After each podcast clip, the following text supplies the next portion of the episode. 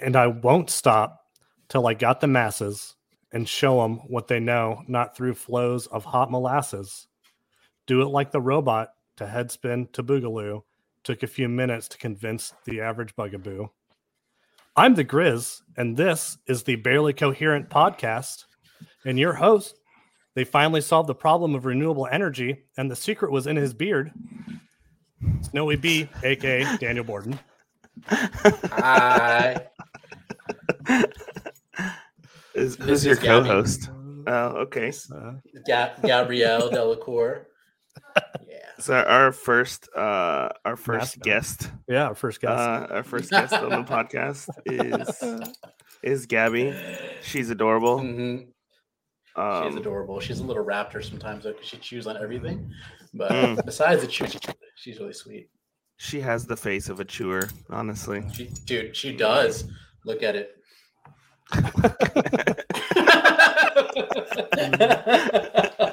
She looks totally unamused. and and he he, Oh, she loves it here. and he once picked an apple off an orange tree and made lemonade with it.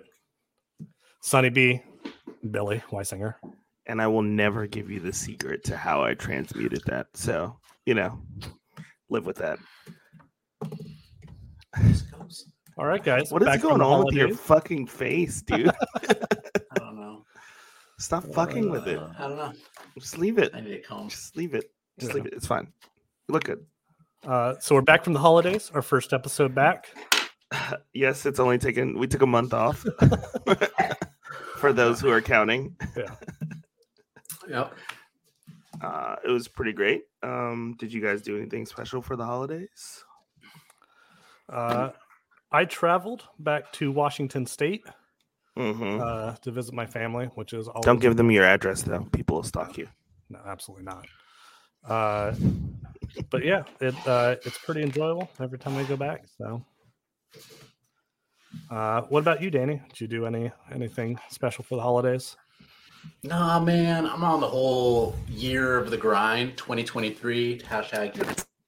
Year- So Uh, basically, secure the bag. Uh, Mhm. Yeah, so I was no already sleep. think- so already going into the holidays, I was already my mindset because I was like, I'm, I'm preparing myself. So I pretty much just like spend any money. I'm you know already for the holidays, and I know some people like got to go big, you know, before you go into your like New Year's resolutions. But I was like unintentionally like mindset had already set in, so I basically dinner, you know, watch, watch some Christmas movies, and that was it.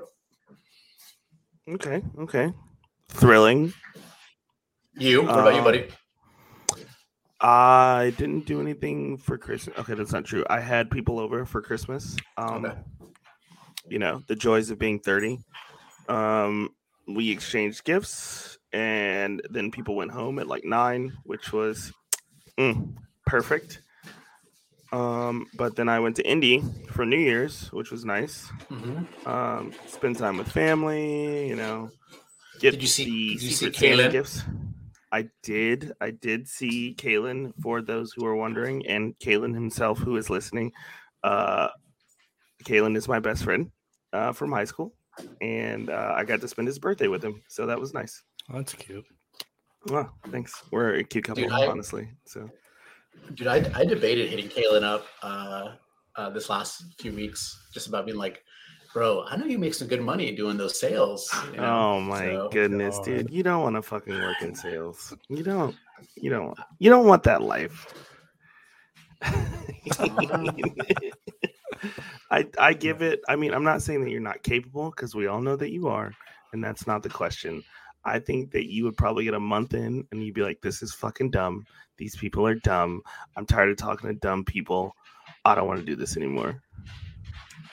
So, Yeah, but the money, but the money, but the, the money is very good. Yeah. yeah. I mean, I was in the military for 10 years and I dealt with dumb people every day and they could pay nearly that good. So I'm yeah, like, you potato, fucking potato, buddy. left. it only took you 10 years to leave though. So Yeah. Only 10. Some Only of us longer. well well yeah, yeah. I got Uh, what's 11. wild about that You're going to 20. is I I'm definitely I not. did- oh, oh. Put that evil on me, I Rick. I thought you were doing 20. Okay. No, No, dude. no. He's on his way Um, out. I His am. dumbass signed a fucking extension. They or, uh, promised me San Diego orders, and that did not happen. Well, so your first mistake was trusting the government. Yeah. uh, no, especially this last time. Uh, once I finally made it home, because like everybody else during the holidays, I had issues uh, with flights. oh yeah. Uh, but once I Were on finally made it home, Southwest. oh, Oh, absolutely not. Well, Okay, so God, no. just so we're clear, Southwest was was struggling before the winter storm hit, and so if you're mad that South, your Southwest flight got canceled, it's that was poor planning on your part. Yeah, they were like uh they um they haven't updated their computer system they in over a decade. They were like uh, getting ready to file bankruptcy. yeah, they, they're getting ready to file bankruptcy. They got like a seven billion dollar bailout or They something. They got a like that. bailout again. but they uh they Too hadn't big to updated fail, their right? uh, computer systems in like a decade. So a bunch of flights did get canceled because of the weather, like everybody else, and then their computer system crashed. So they had no idea where any of were their like- flight crews are. Yeah, no, it's the storm. It's definitely Yeah. the storm. Uh, so So my I flew Delta, uh, and it got canceled twice uh, because of the weather. Uh, so I got home the day after Christmas, uh, which isn't ideal. I did, however, get upgraded to first class. Uh, That's a which win. was- That's, which was quite the experience because nice, I had never flown first class before. So when they came up to and me and asked now if I would like, go back. yeah, if I would like a pre-departure drink beverage, uh, and my poor ass asked me how much that was. She laughed at you. Yeah, she laughed at me, and it was free. Uh, so it was definitely She's you know she like took a sniff. She's like, smells like poor up here. Yeah. you know. Yeah. Sir, can I see Uh, your ticket? yeah Yeah, yeah. So, You're like, it's uh, my first time. yeah. So I uh, got quite the pre-flight buzz going before we took off. I don't know. The closest I ever got to first class was um uh, a Nalo, uh, you know, on one of the big like C40s where they're like, yeah, you guys can have all the alcohol you want because you're going on deployment.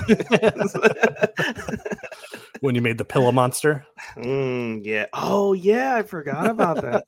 Dang, Wait, man. what? I, I I made like a I made a you know they give you like like these little airplane pillows. They're like I don't know, they're like they're like that big. So I strapped like nine of them together and made this enormous pillow. Um and I, I tied it all in a blanket.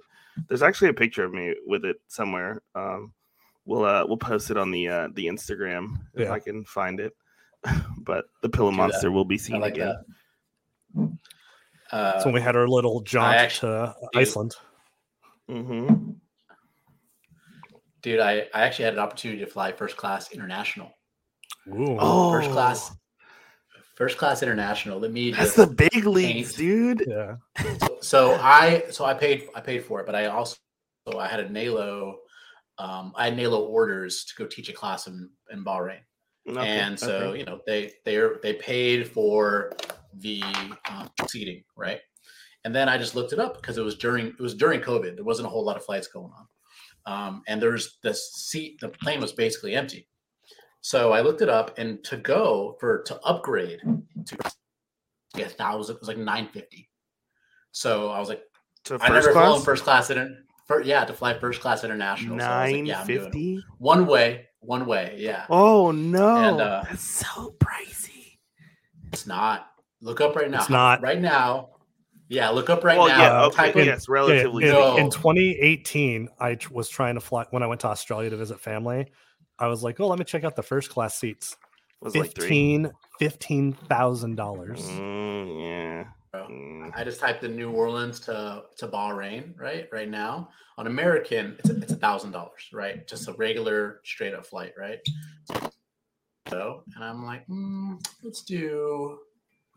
Hold on, how do I do this? Because I'm on Google right now. How do I do the whole first class thing? Uh, it should give you an, an an an option to like uh see like economy, economy plus. I think it's at the top usually. Uh, separate tickets. No. Okay. Well, give me one second here. I'm just gonna go to. Anyway, finish your story. Finish your story. So I paint. I paint the. I'll look this up you guys are talking. Um. So the. Um. All right. So uh, I paid for it, and you know, you're sitting up in front first class. But basically, like like you get your own little area. You know, like you kind of you you step Oh yeah, in international first class. It's like a pod. It's like a pod, right? Because like so, would the first the two seats would be the aisle seat would be hmm and like you're like there's like all these options and then there's a TV directly in front of you and then your chair lays flat right? So you could lean back as far as you want to and like bring the TV out and move it around. And somebody comes along all the time like as you know high end alcohol nice like full on meal knife and fork you know like silverware meals. And um you know i got to sleep you know in my bed and I, I woke up in my little area you know comfortable pillows. And uh i There were people dying in economy while you were doing this. So i Yeah. just i loved it so much that i was like i have to do this again i, I gotta find the price now whatever it is but it is it is wildly expensive now to- Yeah. to upgrade if it's a if it's a thousand dollars away it's probably like seven thousand dollars like first class it's crazy yeah Yeah, that's how much it was for me to upgrade to first class on my flight back because I didn't get free first class on my flight back because that one didn't get canceled. Mhm. It was going to be a thousand dollars. Yeah.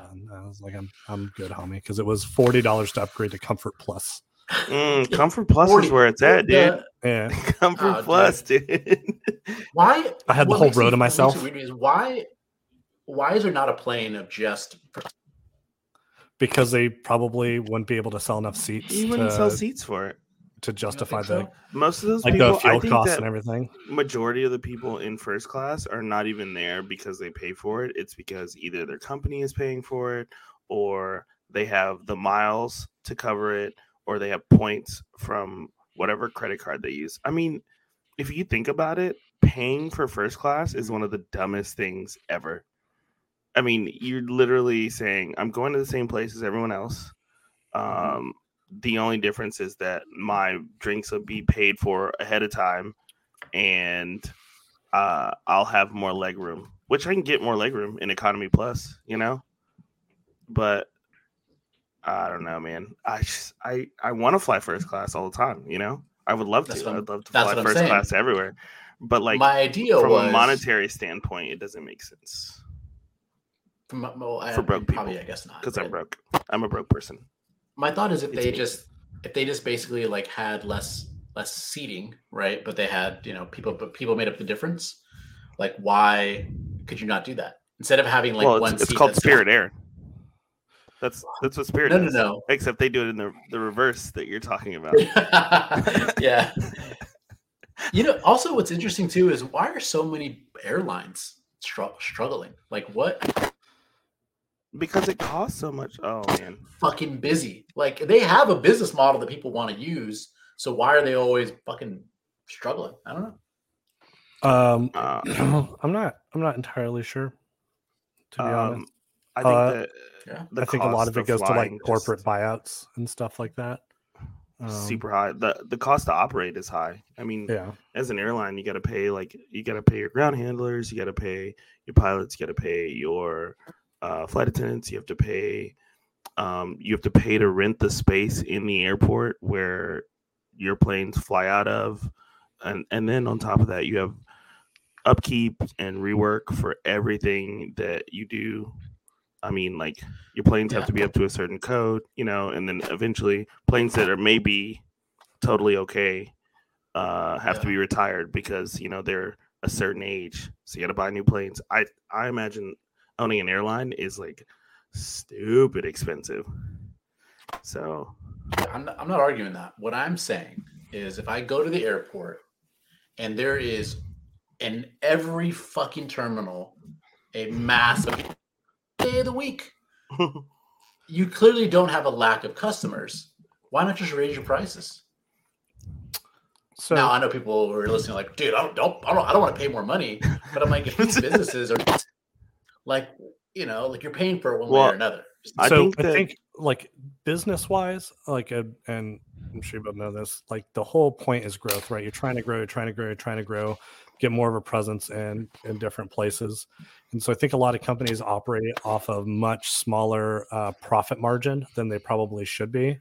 So the minute there's a downturn due to something like a pandemic, it crushes them because they're relying on all that holiday travel and stuff like that to kind of pay the bills so then they can grow so they can get more investors so that their stock price can go up so their ceo can get a bigger you know multi-million dollar bonus the next the next year right uh Yeah. so the minute the minute you have an event come up where nobody's traveling anymore uh most of the airlines Mm. didn't have the cash in the bank to uh, prepare themselves for that because their whole focus up until the pandemic, all these major airlines were growing. They were building more and more hubs in these other cities, doing all these flights uh, to smaller and smaller towns so that they could show growth to their investors.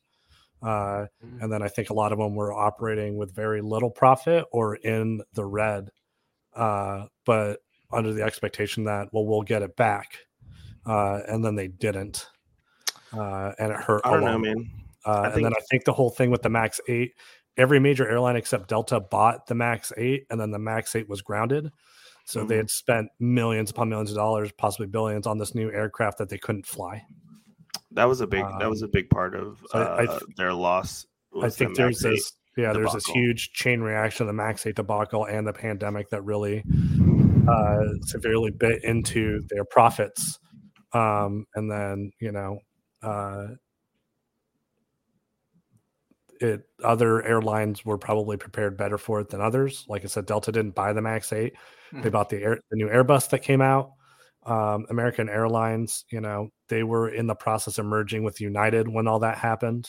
Oh yeah, I forgot about so- that. Yeah, if you read a lot what's happening in the airline industry right now, they're uh, closing a lot of their hubs and forcing a lot of their uh, flight attendants and pilots to move to different cities because they know because a lot of what they do right is they they'll base their um, their crew in certain cities and pretty much pay them to live there. Like right. Delta, a big hub for Delta is Atlanta. For yeah, those who don't know. Atlanta and uh, Minneapolis. Yeah. Uh, so um, they were starting to build out more and more hubs, and then all this stuff happened, and they actually started to close a lot of those hubs. Uh, and then it just sounds like poor business planning. Like United found out I that they they, actually do do had a lot. had a Yeah. huge wing uh, in um, New Jersey, like a bunch of terminals that they were renting that they forgot they had, so they weren't sending planes to that terminal. Like the terminal was just being unused, but they were paying the bill for it. Uh, Mm, Yeah. Classic. Just, too- just too big. know. Just too Classic big. Yeah. business. yeah, they're just a lot of them were uh, starting to get too too big. Um, Um, uh, well, I imagine um, lawsuits are definitely a thing. I mean, Uh, for any well, I mean, major business, uh, lawsuits seem to be Southwest a is draw. under the potential of being investigated because, like I said, they got a huge bailout from uh, the U.S. government, Mhm. and then all this stuff happened. It came down that it wasn't for them just the weather; their whole systems failed. And when they started to Right. look at it, their systems hadn't been updated, and I want to say it was like 10, 10 years or more. yeah. So uh, what have you been doing with the money The that you've been CEO had making? gotten like a up to five this million point? dollar bonus or something like that. Mm. You know, so then the question becomes, what did you do with the bailout money? Which, uh, you know, Well, that's. I mean, like I also a, heard South- big thing, right? Is like where is the money going? For any for any Yeah. business, it should be, especially uh, a business such as an airline. It should be fairly transparent where that money is going.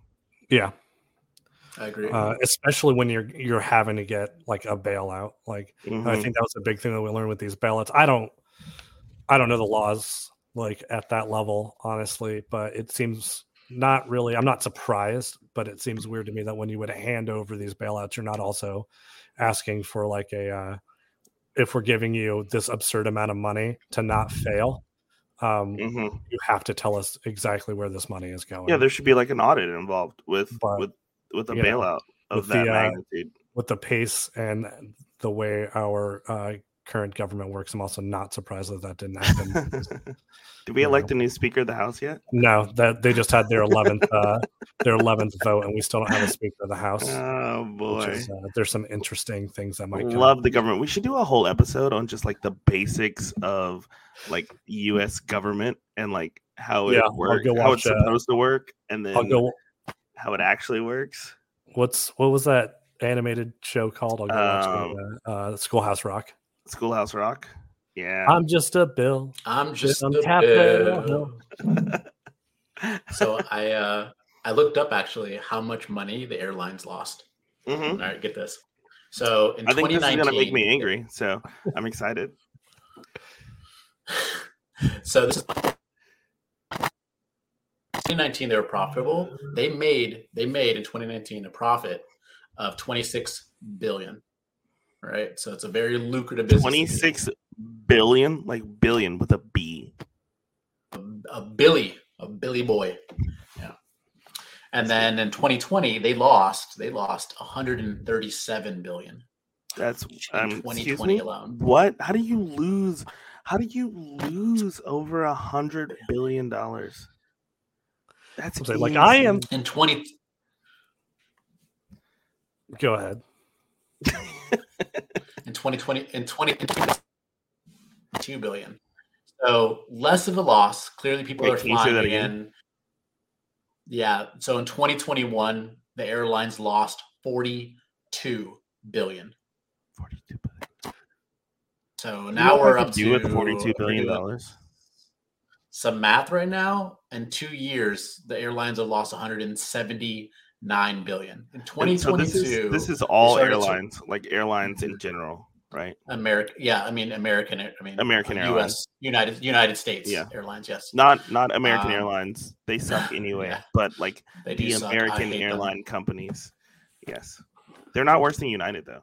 So I think they're probably about the same. I but- think I don't know what, what what happened with United like a couple years ago. Like, uh, uh, didn't that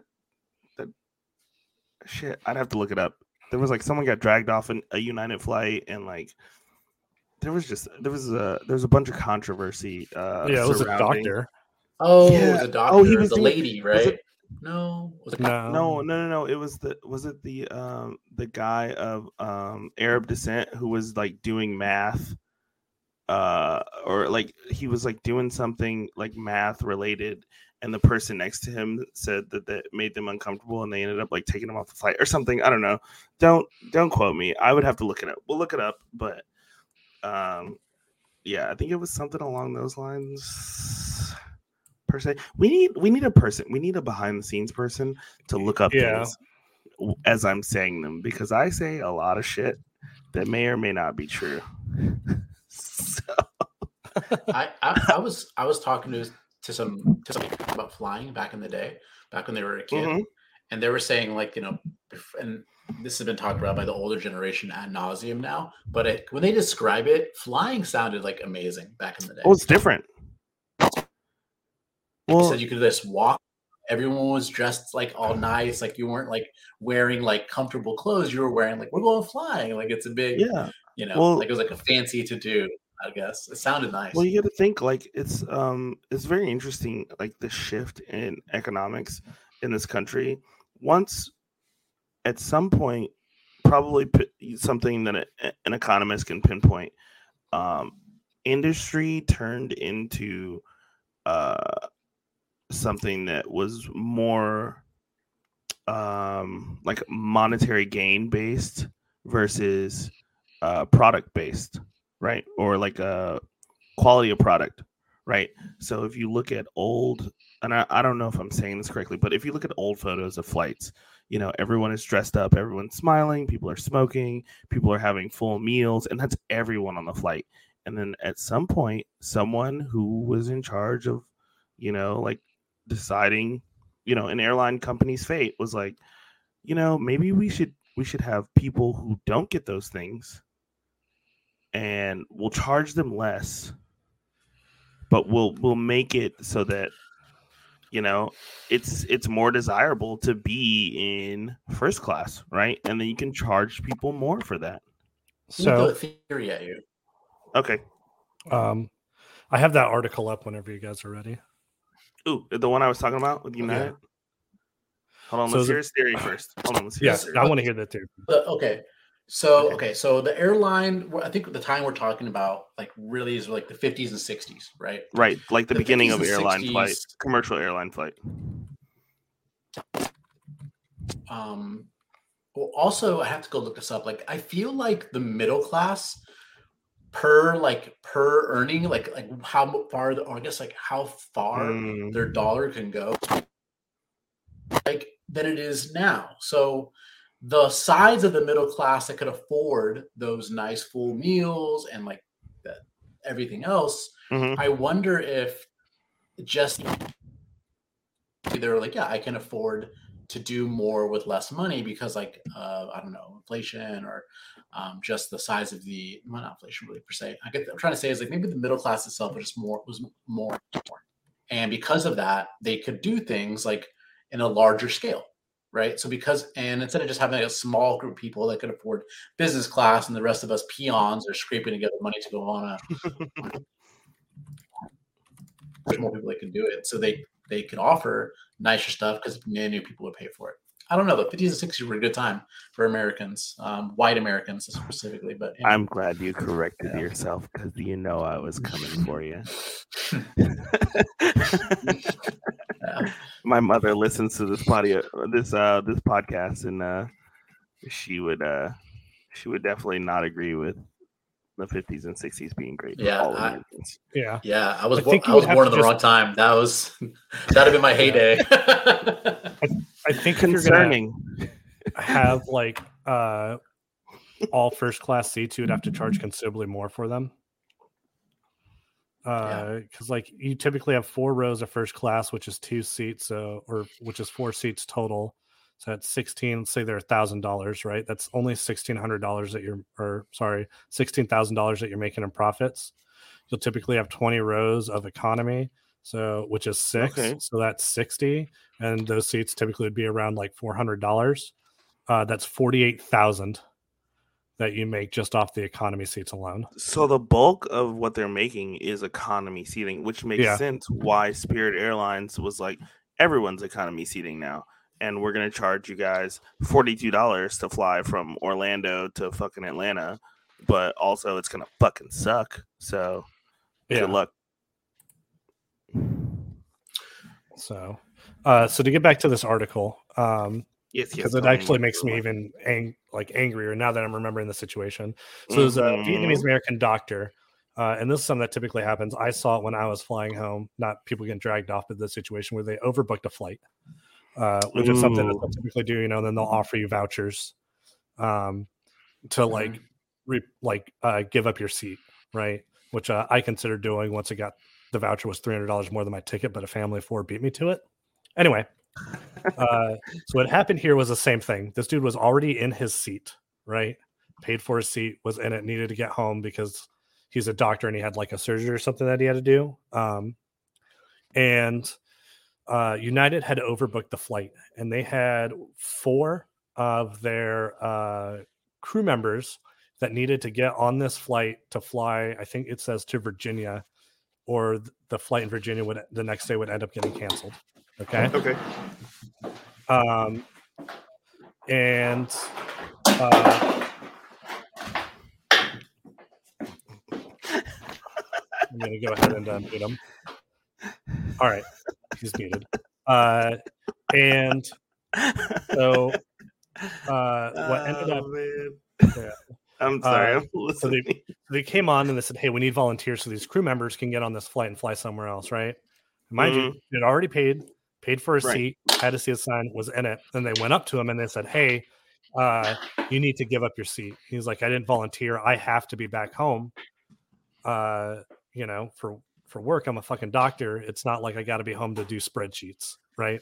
okay, right. And uh, what ended up happening is they were pretty much told him like, "No, you're getting off this flight for our so our crew members can have the seat." He said no, and then they dragged him off the flight. I do remember that, which is ridiculous. Yeah, so it wasn't even a problem. They tried to blame it on him, right? And then, uh, um, Hello. you know, yeah, we can Yep. we can hear you now. Yes, we can hear you. Uh, so they tried to blame it on him, uh, and then, uh, you know, or pretty much like, well, he was being disruptive, blah blah blah blah blah. But then it Right, came right. out because there's video that no, American or United, uh, because of poor planning, ended up uh, Tried to kick him off this situation on their own and trying to boot paid customers off the flight because they could not plan properly. It's shitty, man. Shitty. That's why I don't fly United. So I only Uh, fly Delta. yeah, I fly Delta. They're bougie. but I like it. They because I am have, uh, as far as all the airlines that I've ever had to deal with, they have the best customer service. They really do, honestly. I mean, it's like um you know, it's like uh like like AT&T. People are like, "Oh, you know, I don't like AT&T because their service is not great or you know, their plans are are not the best." And I've had AT&T AT&T since it was Cingular uh Cingular cellular back in like 2004 um, and the only reason I've stayed with AT and T is because anytime I called them with an issue, they were extremely helpful, and that matters to me. It might not matter to some people, but it matters to me. So I I keep think, AT it, and ma- I T. think it, it matters to most people. I, I mean, you look at the. Can you guys hear me? By the way, Yep, Yeah, we can hear you now. we can hear you. all right. Um, I had to go back to the old mic. Anyways, Technical so difficulties. It's okay. You still sound good. cool. Um, I might piss off some people with this. Oh boy, this is my favorite. The, the I call it the the Chick Fil A effect. Oh I think- Jesus. I think Chick Fil A is fucking mid. It's straight mid. Okay, no, I'd buy that. I'll buy that. I'll buy that for sure. But the customer service is Top dude, notch, baby. It's they might hate the gays, but they're so nice to everyone else. I know. I know, right? That they make up for it that way. Yeah. They go I think like, it's kind of the at same way for uh, In and Out for us Californians. I yeah, no, I'm Um, not buying that. It. I love it. I'm not Yeah, buying that Not one. quite as good customer service, but uh, The In and Yeah. Out is good, and I will say that. I want to go on the record as saying that In and Out is, is it's a good- nostalgia. That's why we think it's it's the best. meal. It's nostalgia. But like if I, if someone joins a conversation, they're like, "Yeah, man, my favorite my favorite burger place is In and Out." I immediately discount any opinion they have after that because there are literally dozens of burger places that are are better. In and Out is the equivalent of Steak and Shake, except with the secret menu. Steak and Shake does sound good. God, Steak and Shake does sound good. Yeah. I haven't eaten today, so I'm, I'm all about. All I about had half a Cuban sandwich and some salad, so and a donut. I had a donut, yeah. so things are going well. He just keeps going. He's like, that's all I had today. That's all I'm eating. No, that's it. I swear. I'm I'm Yeah. I'm like uh I'm two whiskey glasses in now, so there's that. Uh, not I whiskey. didn't know. I didn't know you were drinking. Oh. Oh, we're always drinking. Yeah. Boy, yeah. Are you Always. Drinking? Are you drinking right now, Christian? I am. I am not because I got home and didn't have time. I immediately turned on my computer. See, he's Should- a should responsible we, uh. Should we? Should we let Billy monologue while we go make a drink? Or I can monologue. I can hold it down for a few minutes if you guys Yeah. want to go. Why make a don't drink. you? Uh, why don't you give people a little inspirational monologue while we go get uh get ourselves some Okay. drinks? I'm curious to see what we come back into. Well, you're not gonna Mhm. know until you listen to the podcast later. All right, now that they're fucking gone because they're unprepared, um, I just like to say thanks for coming to listen to our podcast. You know, it seems silly when someone says, "Hey, I'm gonna start a podcast," and I've heard it all. I've heard, "Oh, what do you guys talk about? What's the point? How is your podcast di- podcast different from anyone else?" And it doesn't fucking matter. You know why? Because I enjoy hanging out with the bros, talking about ridiculous shit like fucking airline politics.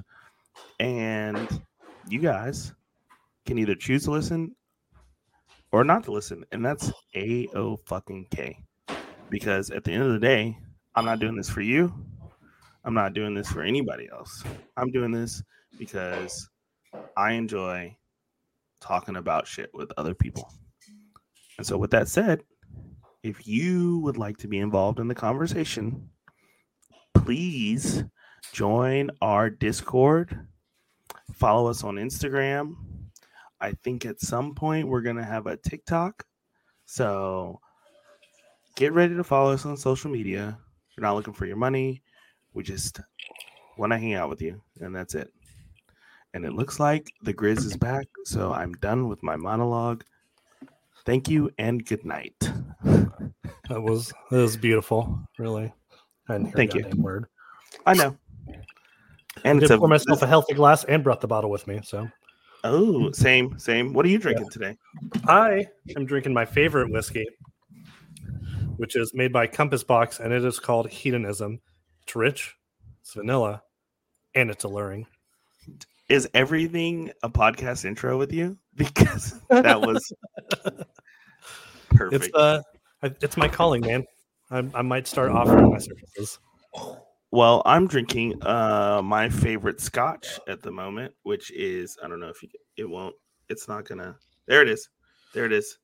This is unpaid advertisement for Glenlivet Caribbean Reserve. Uh it is a scotch that is finished in rum barrels, and I'm not gonna lie to you, podcast family. I could drink a bottle of this on my own. Um, it's smooth, it's sweet, it's got the perfect finish at the end of every sip. I mean, top fucking notch. Okay. I think uh, I had that the last time I was there at your. I have your no house, doubt because I keep a bottle on Yeah. hand. and it is Yeah, quite delicious. yeah, we So a bottle last time I was there. You had Did you? thing? Did we really? I don't know. We drank. We drank. I don't drink Well, I, by I myself think very I killed that bottle. Actually, No, if I'm being no. I, I was definitely involved. It's okay. Oh no, no. I mean, like you, no, no. You were like, "Hey, I got this bottle of really good rum," and I was like, "Or whiskey, Scotch. Scotch, scotch. Whiskey scotch. whiskey scotch," and I was like, "Oh, okay, cool." And then um, you left it there, and I was like, "Well, I don't know what to tell you Got to take care of the bottle, baby. Got to take care of the bottle. exactly." Um, you know what's funny about um scotch is, and and probably the same thing with rum and tequila. It's a very like uh, it, it's a deep hole you can like fall into. Uh, Oh, in yeah. terms of just knowledge. Um, and so I, If- I'm gonna I'm gonna segue this into our next topic. Um, you know, my my dad never really taught me uh, a whole lot of stuff. So I've had to learn things on my own. And like some people get their, you know, their drinking um not habits, but like uh ideas from their parents. You know, you look what's in your parents' uh cabinet and you're like, oh, you know, I I like that or I like the sound of that. And I just never really had that. And I kind of wish that I could share a drink with my dad. He doesn't drink anymore. He's not dead, just so we're clear. He he doesn't drink anymore. he doesn't drink anymore. Uh, but um, you know, that's just one of the many things that I kind of wish I had learned at some point from my dad. Yeah. Um, and I hope to someday pass on to my son. Um, in a very benign way. Wait, know. are you you having a you having a boy? I'm having a boy, dude. So for the rest of the podcast family, I'm having a boy. The new official daddest dad of the podcast, since he's going to actually be a dad. I am. I uh, I wear um high water pants and um K Swiss and And I've seen this with my own eyes. Cargo shorts. I okay. First what of all, cargo do you have in there? Tell me Cargo- right now. cargo shorts are very very useful clothing garment. Okay, There's so many They pockets. there's so many the pockets. fanny pack of the shorts world. I actually also wear fanny packs, so go So fuck do I. yourself. I'm saying that when it comes to fashion, you know, people don't Well- consider that high fashion, but when it comes to utility, top notch. Mm, fannies are in right now, though. Fannies are in. Oh, are they? Dude, Yeah, They'll, they'll have um, run. They'll have a run. Oh, you know what? That's it's My dad- that's one thing my dad taught me. pack company. That Uh, would be fucking easy to do, Can we put a pin in that? I feel like that's dude. We could start do. a fanny pack company. Okay, okay, okay. Look, Okay. I, I, Okay. I think that everything has like the, you know, the. Uh-huh, If- uh-huh. There could be a moment where fanny packs are just the coolest thing for one summer, and then that might be the summer where we already have a fanny pack company, and we we just have make a- all these cool designs. If we were to make a fanny pack, Mhm. um, right? So you know how they have like the hoodies that have the little like drink holder integrated into it, its pouch, yeah. think, yes, I like, did. so I've seen the familiar, packs of course. where they have it like off to the side. But I think it'd be cool if you could make a fanny pack that a part of the actual pack, like pouch portion, had the drink holder. I think that would kill. I mean, at a festival. Yeah, Fucking, fucking gross, dude. you, you could you could carry your it. kid. You could be out, you know, with your kid, your little fanny pack, your beverage, you know, and then you need your second hand, just bloop right into the fanny pack. Okay, so it's funny you should say that. There is a woman. That is a good um, idea. whose name I can't remember. Also, I can't remember the name of her fucking product, but um, it's like a fanny pack, but it, it's like it's rigid material, like in the pack part, so you can set a child on it. Like instead of like holding them up, they can sit basically like on your waist. Nice. I'm not gonna lie to you. Like six months ago, that shit didn't matter to me, but like now, I'm like, mm, Mm, I'm gonna maybe need one of those because amazing how uh, a life changing event. For the VA representative that is probably stalking me, I have really bad shoulders. So, yes, it hurts. it, it hurted. it hurted. Um, Um, was the but- topic things are, are things we dads- didn't learn. Yeah, things well, not necessarily dads. I. The only reason I framed it that way is really because like something that comes up very frequently in my life is putting toe straps on things. Don't know why, whatever. But um, you know, my dad never really taught me how to use toe straps, so I didn't. When I used them for the first time, I had no idea what the fuck. And my dad taught me a lot of things, um, which is great. And I'm by no means am I shorting him on the knowledge that he passed along. But fucking toe straps, little confusing the first time you use them. So, you know, I just I wish I had learned a little bit more about toe straps, um, you know, before it became relevant for me as an adult. Um, so that's just like one of the things that I wish that I had learned at some point when I was young in life.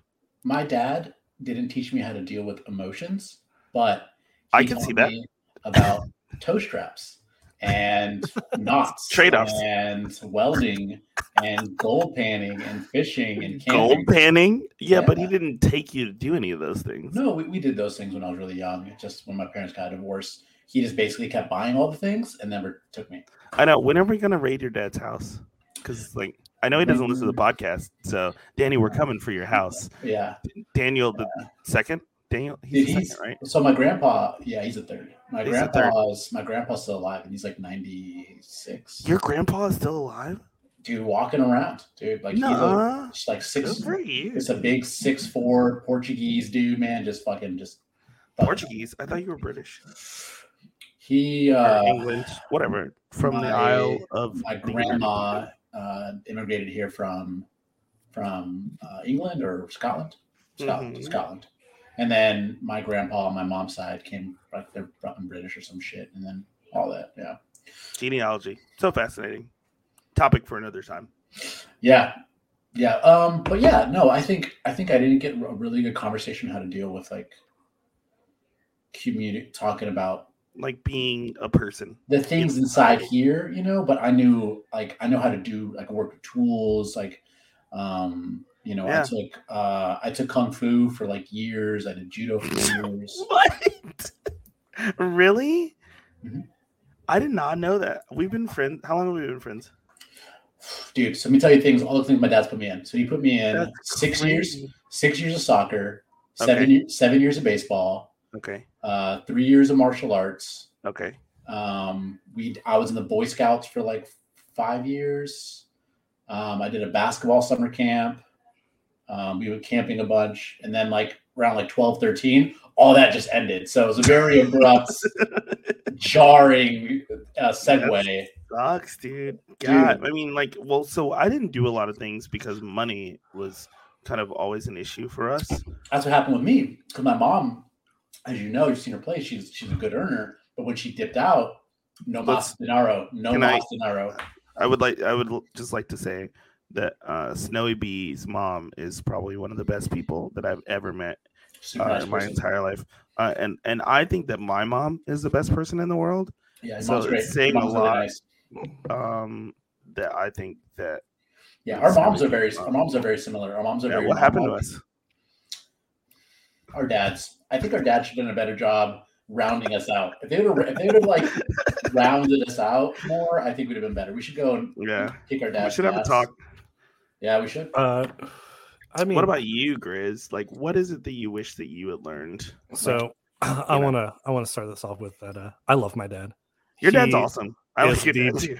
Best person that I know, and all the good attributes that I have as a human being are because of him. Uh, Kudos to Greg, bro. yeah. Kudos. Well to- done, Greg. That being said, it's kind of along the same vein, and I don't blame him, but uh, I did not learn how to operate as a human being emotionally. Uh, so a lot that's of so the interesting to me. a lot of the negatives that I have as a person are are for the same reasons. And like I said, he's the best person I know. I love him. Uh, he's a very caring. Um, He's a great dude. He puts other people first, probably when he shouldn't. So. Yeah. Um, but much like myself, he tends to keep everything locked inside. Mm, Uh, Mhm. And so over time, especially as a young kid growing up, uh, when it was just us, you know, me and my brother and him, uh, there wasn't a lot of opportunities to emotionally express because I never really saw that from him.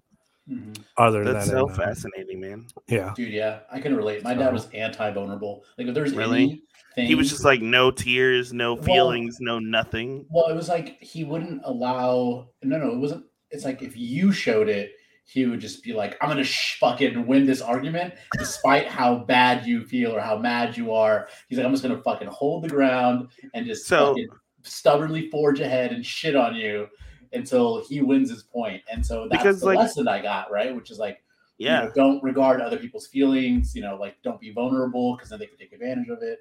Well, Wasn't that's a common theme with arguments, Yeah. right? Because like people Yeah. feel like if you are emotional about an argument or a, a point that you are that you're wrong because you're coming at, at it from an emotional point of view and um that's not entirely true because you can feel very strongly about a point and still make a very valid argument about Mhm. something and so Yeah. but think- like as soon as someone sprinkles in like feelings or like uh, emotions about an argument is very oftentimes people just discount whatever they're saying yeah. I think It- I think in my case it was more uh, stoicism than anything else. just de- just Uh, like quietly dealing with everything Yeah, I think it was just him quietly trying to deal with his life and being a single parent and Mhm. stuff like that. He didn't want to show, uh, you know, Shit's hard. um, emotion because shit's Yeah. hard, you know. And if you show emotion to somebody else, then maybe you can't get it back under control. or they may Uh, they may take advantage of you Yeah, being emotional yeah uh, Yeah, like- so I can relate. and I, I my think that's a that's a problem with a lot of single parents. Oh, yeah. Yeah. I mean, I, so my dad, my mom, you know, she she she wasn't really into my life until I was an adult um, because she worked, and then when she they got divorced, she kind of did her own thing. So I didn't get a chance to really know my mom until I was like 19 years old, 18, 19 years old. Um, before that, we were kind of just like, you're cool, I guess, from a distance, um, but we didn't really get each other. Um, so right. my dad you spend most one- of your time with your dad Right, right. So I got that. So I got a lot of bad examples, I guess, because my dad was really bad at dealing with his stuff. Because my grandpa um, is a. I mean, I don't care if he hears this. If he's old, he was a fucking awful dad Mhm. to um, to your dad to my to most of the boys. He was really like he was super abusive. Like he just beat the shit out of them. So I think my dad just never fully he didn't grow and form into a you know the person he could have been, and of course is now generational pass on to that. And it took me a really long time to realize it's okay to be to say like, hey, I'm sad, and this this hurts my feelings when you say those things is without upsetting. getting without Yeah. getting uh, aggressive. I get to say like my feelings are hurt because of the thing that you said to me, and I want you to know how that feels so that you could respond, as opposed to I being think- like, "What the fuck did you say to me?" instead of doing like that. I think we've tested that boundary a couple times recently. Yeah, yeah. It's okay. I mean, we're still friends, and it it's important. it feels good to win, you know, but I always lose the war. I always later feel bad. In the moment, I'm just like, "That's fucking right." Well, like, But later, I'm like, and that's an important thing for a lot of young people to understand that um, being right um, oftentimes feels good in the moment, but uh, it's it seems so cliche and like I I don't want to sound like your parents, but at what cost were you right? You know? Yeah. Uh, So- yeah, it is. it's so, so easy to say in- like, "I'm keep that sorry." Just say, "I'm sorry. I'm sorry. I understand what you're saying. I apologize for Yeah. any feelings." And going forward. And we can have a Um, conversation about something like like once everyone is calmed down if you would like Yeah. to like you know like talk about it more or you know express why you felt the way you felt but like Mhm. you know winning an argument is definitely not always the most important part of an argument so Yeah. I um, don't. I, if you were to explore it, I think it's like this: like if you let somebody else win over you, mhm. um, you're you're now like they can use it against you, I guess. You know, um, in the future. And I don't know if like that you're just scared of you know someone like hurting you, and you can't say like, "Hey, that hurt my feelings," you know, or like maybe I don't know. i'm gonna hold my dog fuck man hold on hold on Kane, are you getting Garrus? no keep, keep talking keep talking i'll be right back Yeah. So there's don't a go ahead. I think if there's like a like a PSA point to take from like this little segment, it's it's yeah, like winning isn't always everything, especially when it comes to arguments. But uh, if if you do have an emotion, there's an emotional side to it. It's important to express that too. Uh, you know, Yeah. or you'll end up like a giant ball of anxiety like me. Dude, I think the thing that I that was the most liberating thing was when I learned I could say the words. Um, I I I feel hurt. Yeah. and that's just that. Instead of responding, it from a place of being hurt and saying things, just saying like, "Hey, that that hurt," you know, and then that's Yeah. it. Leave it at that. That hurt my feelings, and I don't like that how it felt. And it could be something small, like if it, it doesn't always have to be like this, like big, like like oh i can only say that if somebody says something really really it can be something small like hey you discounted my opinion and i didn't like how that felt it's gracie oh Gracie. Oh, Gracie! She's Say not hi. thrilled about me holding her she does not look thrilled at all. It's okay, baby. It's like she's very heavy. Also, she weighs like seventy pounds now. oh She's wow a very dense dog. She's oh wow it's all muscle. gabby weighs 15 pounds That's that must be nice. it is Gracie very is like, and I would so hold a dog if I had one. you can get You some do have one. I do have one. It's a long story. She's back in Washington. It's better Say for hi, her. Gracie. Say hi hi. gracie gracie girl She, she can't hear you, Danny. I have Oh. headphones on. Gracie, look at the camera. Say hi. Say hi. What would you like to tell everyone? Nothing. The answer is nothing. I'm Yeah. sorry. Okay, baby. I'll let you. I'll let you get down. She's she's like, uh, unhand me. Oh, she's kicking the desk now. She's kicking the desk. Unhand me. You can lay down in here though. Don't relax. You just gotta be quiet. yeah. As far as like utilitarian things, like how to do stuff, uh, uh, yeah. my dad did. Did your dad teach you a lot of stuff? He he taught me a lot. There was a lot of, and I always respected him for this. Uh, when he didn't know how to do something, there wasn't a lot of like, "Well, I'm the adult here, so I'm gonna pretend like I know what I'm doing." Um, Interesting. we would Yeah. learn stuff together or like when there were things that i wanted to learn how to do and he Mhm. didn't know how to do it he had no qualms about uh finding people who did and just Okay. straight up being like go with this person because they know how to do it and they will teach you so it's interesting um my dad is um not an emotional person but definitely uh he will tell you how he feels about stuff and um my mom is actually the one who's less uh open about her feelings sometimes and i actually get that from her uh because my dad is just like you know that's upsetting. I don't like that. Don't do that. You know he's very very uh he can be very forward about how he feels about things. And so that's very interesting. But like um you know i taught myself how to like cut down a tree or um uh i taught myself really how to change a tire or i taught myself um you know like a lot of the skills that lots of dads teach their their sons. And it's i don't think it's because my dad doesn't have those skills or doesn't care to share them with me. It just never occurred to him to teach those things or the, the moment never arose uh, where he was like oh i should teach you this. Um, it's Yeah. fascinating because my dad's my dad's dad was a carpenter Uh, but I learned very little carpentry from my dad, who is who knows how to do things. He does. He just, you know, for our young for our young lives, uh, he was working for most of that, and then as we got older, it just you don't really hang out with your dad, you know, when you're 15, 16, 17, 18. Some people don't. And that's, you know, that's just the way that it, sh- it shook out. So, you know, I would love to know how to work on cars, but that's not something my dad was- taught me, even though he knows a lot about working on cars. I was I was forced to, uh, uh, because we did karate together. Mm. Um, See, that's fucking, yeah. that's fucking rad, dude. so Taught me how to, he taught me how to throw a football. We used to throw a football all the time. yeah, So, but he was You he was good in that way, man. Like me and my brother wanted to do karate, and he was like, "All right, so yeah, like, you can do we're all doing karate. Dude. We're all doing That's cool, karate." dude. That's Mhm. fucking rad. you know, 15 years later, we were still doing karate together. You're a black belt now, right? uh, second degree black belt. Yeah. I Yeah, actually dude. had the opportunity right after uh, high school to go to Japan and train in Japan with my dad. For like so three all the ladies out there, just know he's a second degree black belt.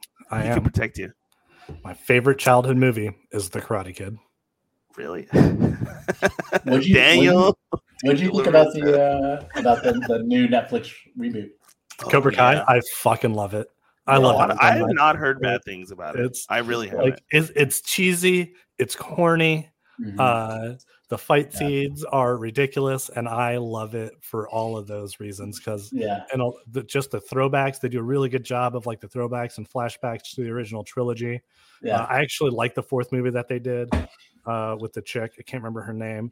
Uh, but interesting fact uh, to get onto you know the useless base of knowledge that I have. Mm, my favorite. uh, yeah, the master in there, uh, Mr. Miyagi, is based off Mm-hmm. a real person, Chojun Miyagi, who is the creator of Goju Karate, which is the style of karate that I trained in. Uh, and that's why they named him Mr. Miyagi.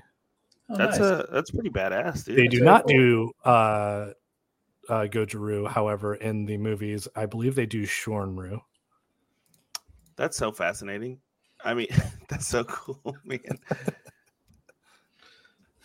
Uh oh and when I well, was in when I was in Japan, I was training the dude.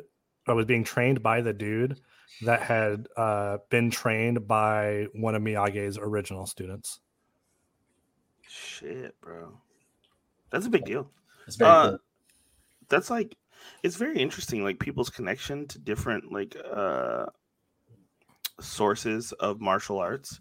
Like um you and I, uh Grizz used to uh fight at a I guess a school or a what's the a gym.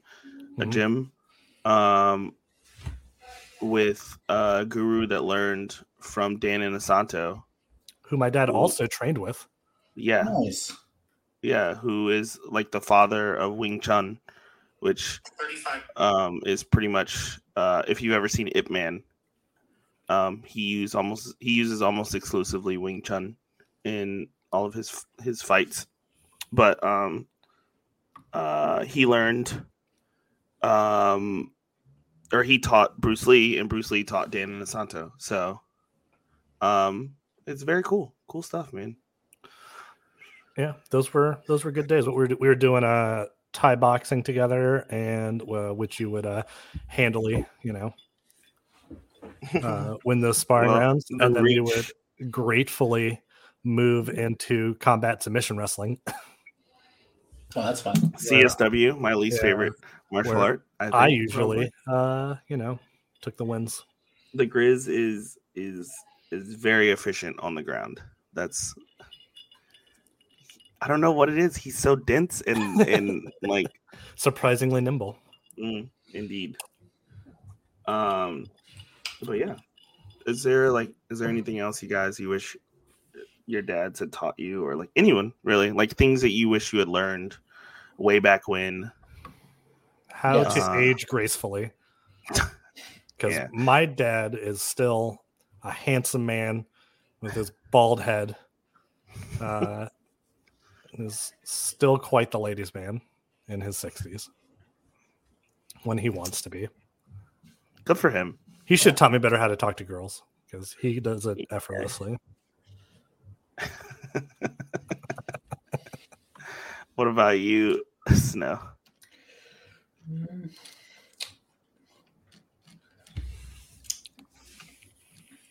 I think I wasted a lot of time kind of like trying to follow like the route, you know, that like I feel like I should have, you know, like like I mean like just, for society in general or just like yeah. you know, like you have to be married by the time you're 23 and you have to buy a house by the time you're 25 and like you know, you should own two cars and yeah, you know, well, white picket fence and all that stuff or yeah. I feel like he never just said the words that like, hey, like what is it, you know, you want to do? And mm-hmm. and that conversation could have, you know, he just like I felt like everything I ever did, he was just like he's like, I believe in you, you can do whatever you want. But I was like, mm-hmm. okay, well, but there was I mean, no structure given. There was no money behind it. He wasn't like, "Hey, I'll invest in your business." He wasn't like, "Hey, I'll pay for you to go to school." He was, you know, not that he had it. And he was just saying the word. He said the words. There was no like, action. Yeah, and I, yeah. So I was like, "What do I do with that information?" You know, and I know that everybody, every man has to find his own way in the world, but I feel every like person, time, non-gender, non-gender term. Every person has uh, to find their own way. Yeah, I feel like I feel like I just, you know, I was like, okay, well, I got to go to school, mm-hmm. you know, and then I was oh, that's a big school. one. Yeah, go to school. Everyone go to school. Doesn't Yeah. matter School. if you want to go to school or you think you should go to school, or if you know what you want to go to school for, just go to school. Yeah. Honestly, I, I wish at like 18, instead of being like, well, I got to go join, get my get my associates, instead of going that route, and then being like, well, I don't want to pay for my bachelor's, so I got to join Mhm. the military, you know, um, because like that's a lot of the reasons why I joined the military was Was because school. I, was Yeah. because well, I was like, oh, I got to get my bachelor's, and I don't want to pay take all these loans out, so I'll go ahead and get a job, and and you know what, while getting a good job or good job. Um, at the time I was 21, 22. Yeah. So, you know, uh, I was like, I'll get my school paid for, which is, you know, could be, you know, $60,000. It's a win. So, It's a it's a win. win. And then when I got out uh, after 10 years, I was still like, well, I guess I got to go back to school. Mhm. And then I got there and I was like, you know, this sucks. You know, it sucks, you know? And Yeah, um, so now, now, now knowing what I know about myself. It really all I just needed was someone to be like, hey, you, you can do other things. You know, you, you could be really successful, you know? And I just, I don't think there was a single person in my life that said the words to me, like, do this instead you know, or like look at this alternative route. It was just like go to school and figure it out. And I was like, oh, okay, well, I guess I'll go to school and figure it out. And I feel like I just wasted so many times bumping my head against that wall. You know what? I could have just um, gone, you know, gone a different way.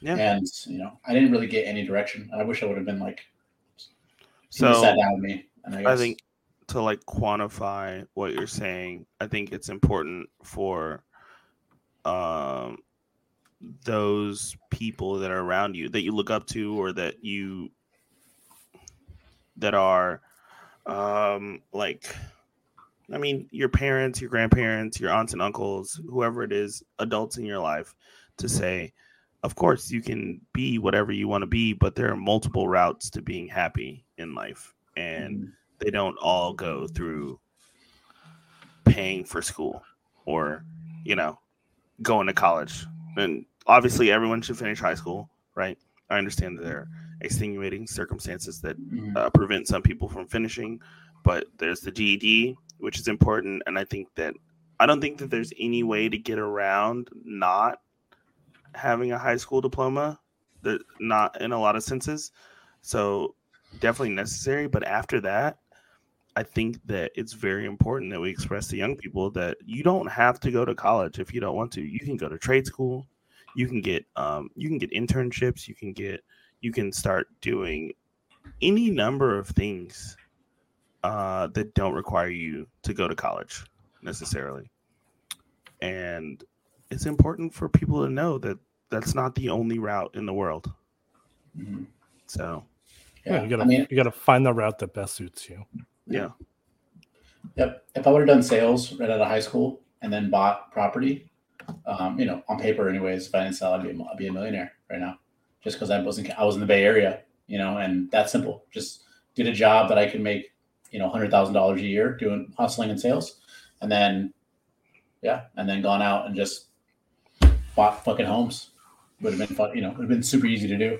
Yeah, Um, definitely. You know, and I thought to myself, like, well, only way to get rich is to go to school or yeah i think well that the question is what do you want out of life? If you're if you're if you want to be rich you know there are avenues to doing that. It's not easy and it's not as simple as i think a lot of rich people would like you or portray it to be but um it's possible you know with the right background and the right and the right work ethic and uh you know what i don't like the work ethic doesn't matter. I think a, a lot of it is um, putting yourself in the right place at the right time. Um, because you could work. I think there are a lot of people that work really, really fucking hard who are poor as shit. Um, Yeah, being rich has nothing to do with how hard you work. It has, Yeah. it has to do with whatever skill set you have. How uh, rare is it? Right. Yeah. and how That's you it. market it, and how you Well, I mean, uh, realistically, like it says, if, if there's a lot of people that can, um, you know, work on roofs, then you're only going to make a certain amount of money because, you know, a lot of people can do that job. right. If, if, if everybody can make a sandwich, then you're just gonna you're gonna make minimum wage because everybody can make a sandwich. Right. Yeah. There's no millionaire uh, Subway sandwich artisans. So know, no. I mean, how about this? If you were the only person though who could figure out how to put together a fucking, you know, Subway PB and sandwich? PB and J, you know, yeah. whatever, you know, you'd be banking, dude. yeah. And that's, Banking. and that's and that's kind of like what I think. Um, you know, I wish, you know, I, I don't know, I don't know. You wish that someone had told you. kind of when well, you were more just like just more. I I think I wish I needed like an adult mentor. You know, like you go through childhood and you figure out who you are. It's and- hard, man. you go through your teenage years, you're kind of going through that the rough spot. But I think when I became an adult, I needed someone to be like just a little like a push in a direction because I think I was just like just looking around like You need a like-minded person. I did because I was like I have no idea where to go next. I'm just gonna go fucking join the military and then not waste, but like you know basically lose not lose really. I, I, it was a, it was a ten year experience. It's it was a 10 life. year part you know path Yeah. that um you know i don't think i would have took had someone just said like yo like you want what do you want you know But I Um, mean, it provided like the opportunity for some good time, good things in your life. oh dude uh, yeah the, the first the first three or four years in the military was fucking so fun so fun yeah, it was, dude. Yeah. fun. Yeah. yes. it was a lot of fun yeah yeah it wasn't until i Um, had responsibilities in the navy that i started being like boo you This know is terrible. pre responsibilities oh dude just Yeah. Absolutely. Telling me. oh yeah Um, yeah so with that said, I think on a much lighter note, I Mhm. think we can move to the um, easier than you think segment, sure um, which is I think today we'll cover uh, something that I would hope that all dads or moms, whatever, uh, would teach their children, and it's how to change a fucking tire. And I see lots of people sitting on the side of the road, and I get it, right? If you don't have a spare uh, or a, a donut, that obviously that presents a bit of a problem, right? You can't change a tire if you don't have a spare tire.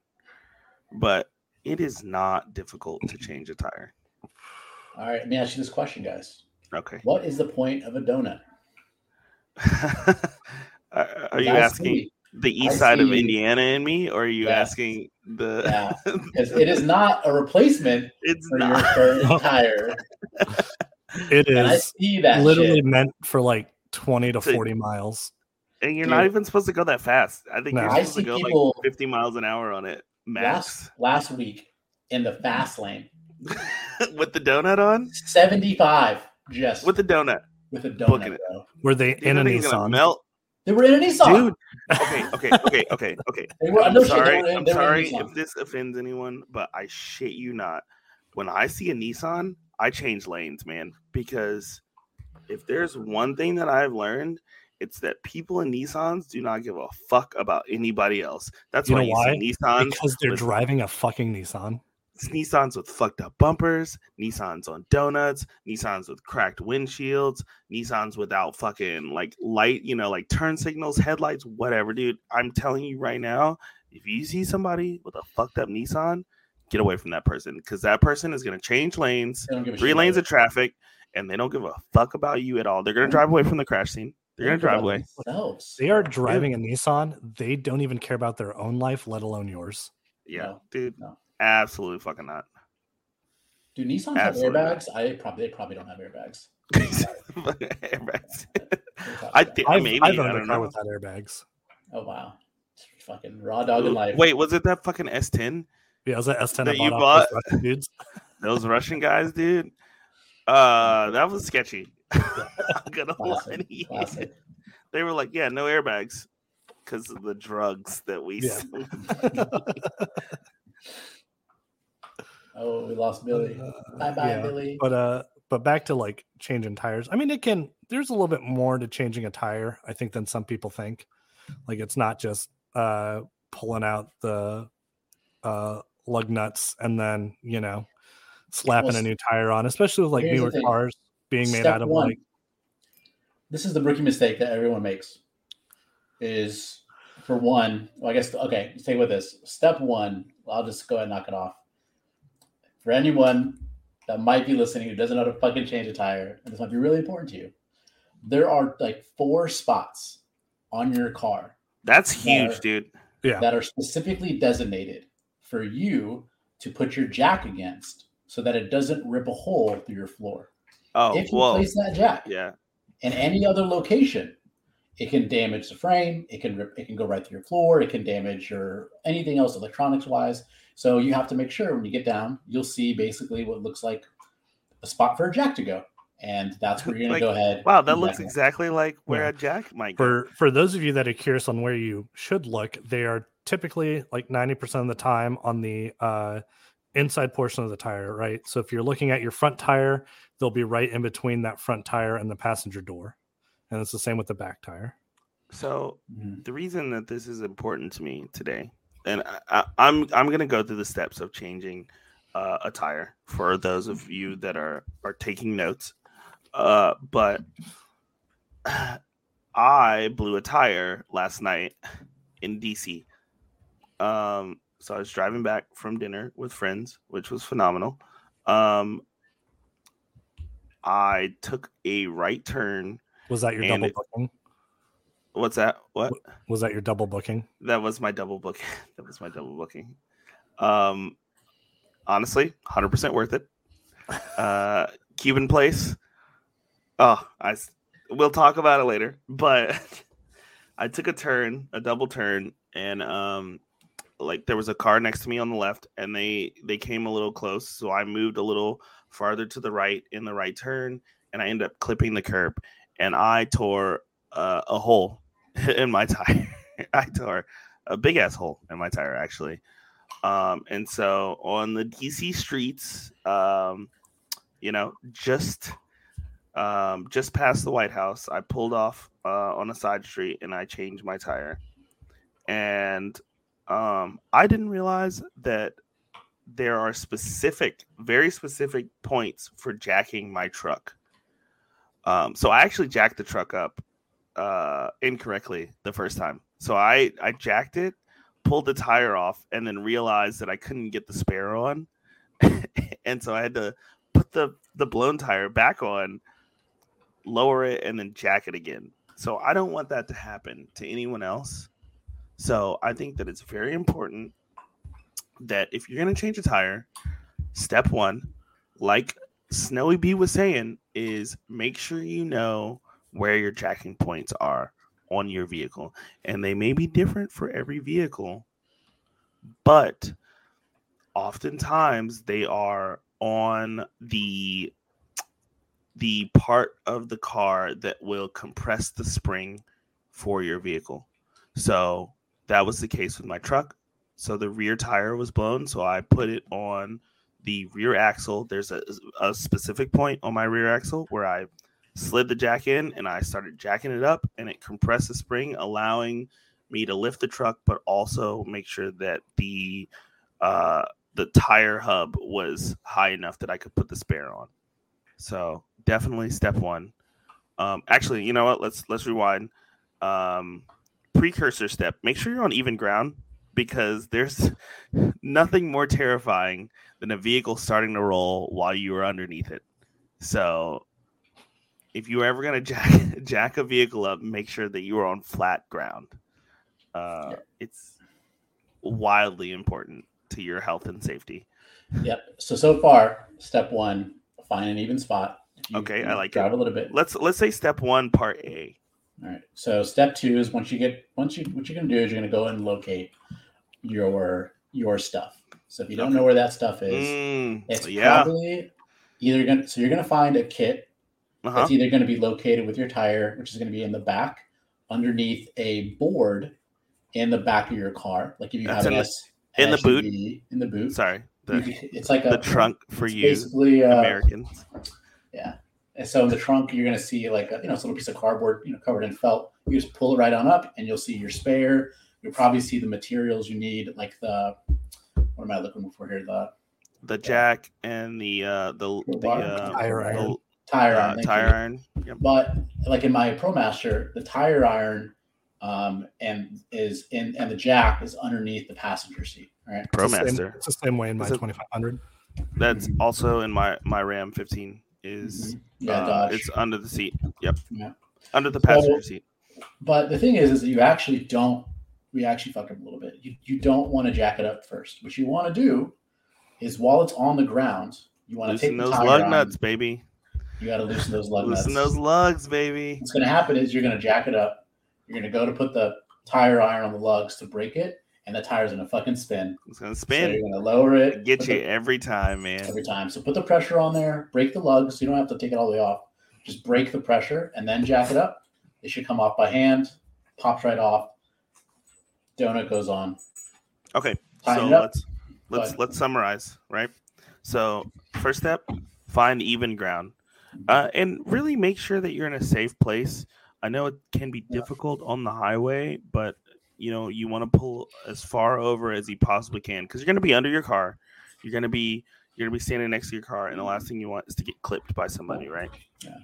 Happens. Um, so we want to find a safe place. We want to find a flat a flat place, which is very common on the highway, but maybe not so common on side roads or uh, city roads. So you want to find somewhere as flat as possible. You want to make sure that you're placing. So you need to find your jack, your jack first. You might even need to find your spare, um, because some spares are mounted underneath vehicles. Mhm. Uh, usually, more often than not, you're looking at a truck when you're finding it uh, yeah. mounted that, underneath. which in that but- case, it's not a donut, it's just your extra. A Yeah. Fifth, a fifth tire. So um, you need to figure out how to lower that. If that be some kind of um, like um, like system that requires you to to to lower it down, or or what, whatever the case may be. Um, so you want to get make sure you get your spare out, and then you want to put your jack in at the jack point. You're gonna jack it up as high as you need it to go. You definitely want to give yourself some room to work. But prior to jacking, you want to make sure that yeah, loosen your lug nuts. Otherwise, you're gonna look like a fucking jackass trying to loosen lug lug nuts uh, while your tire's up in the air.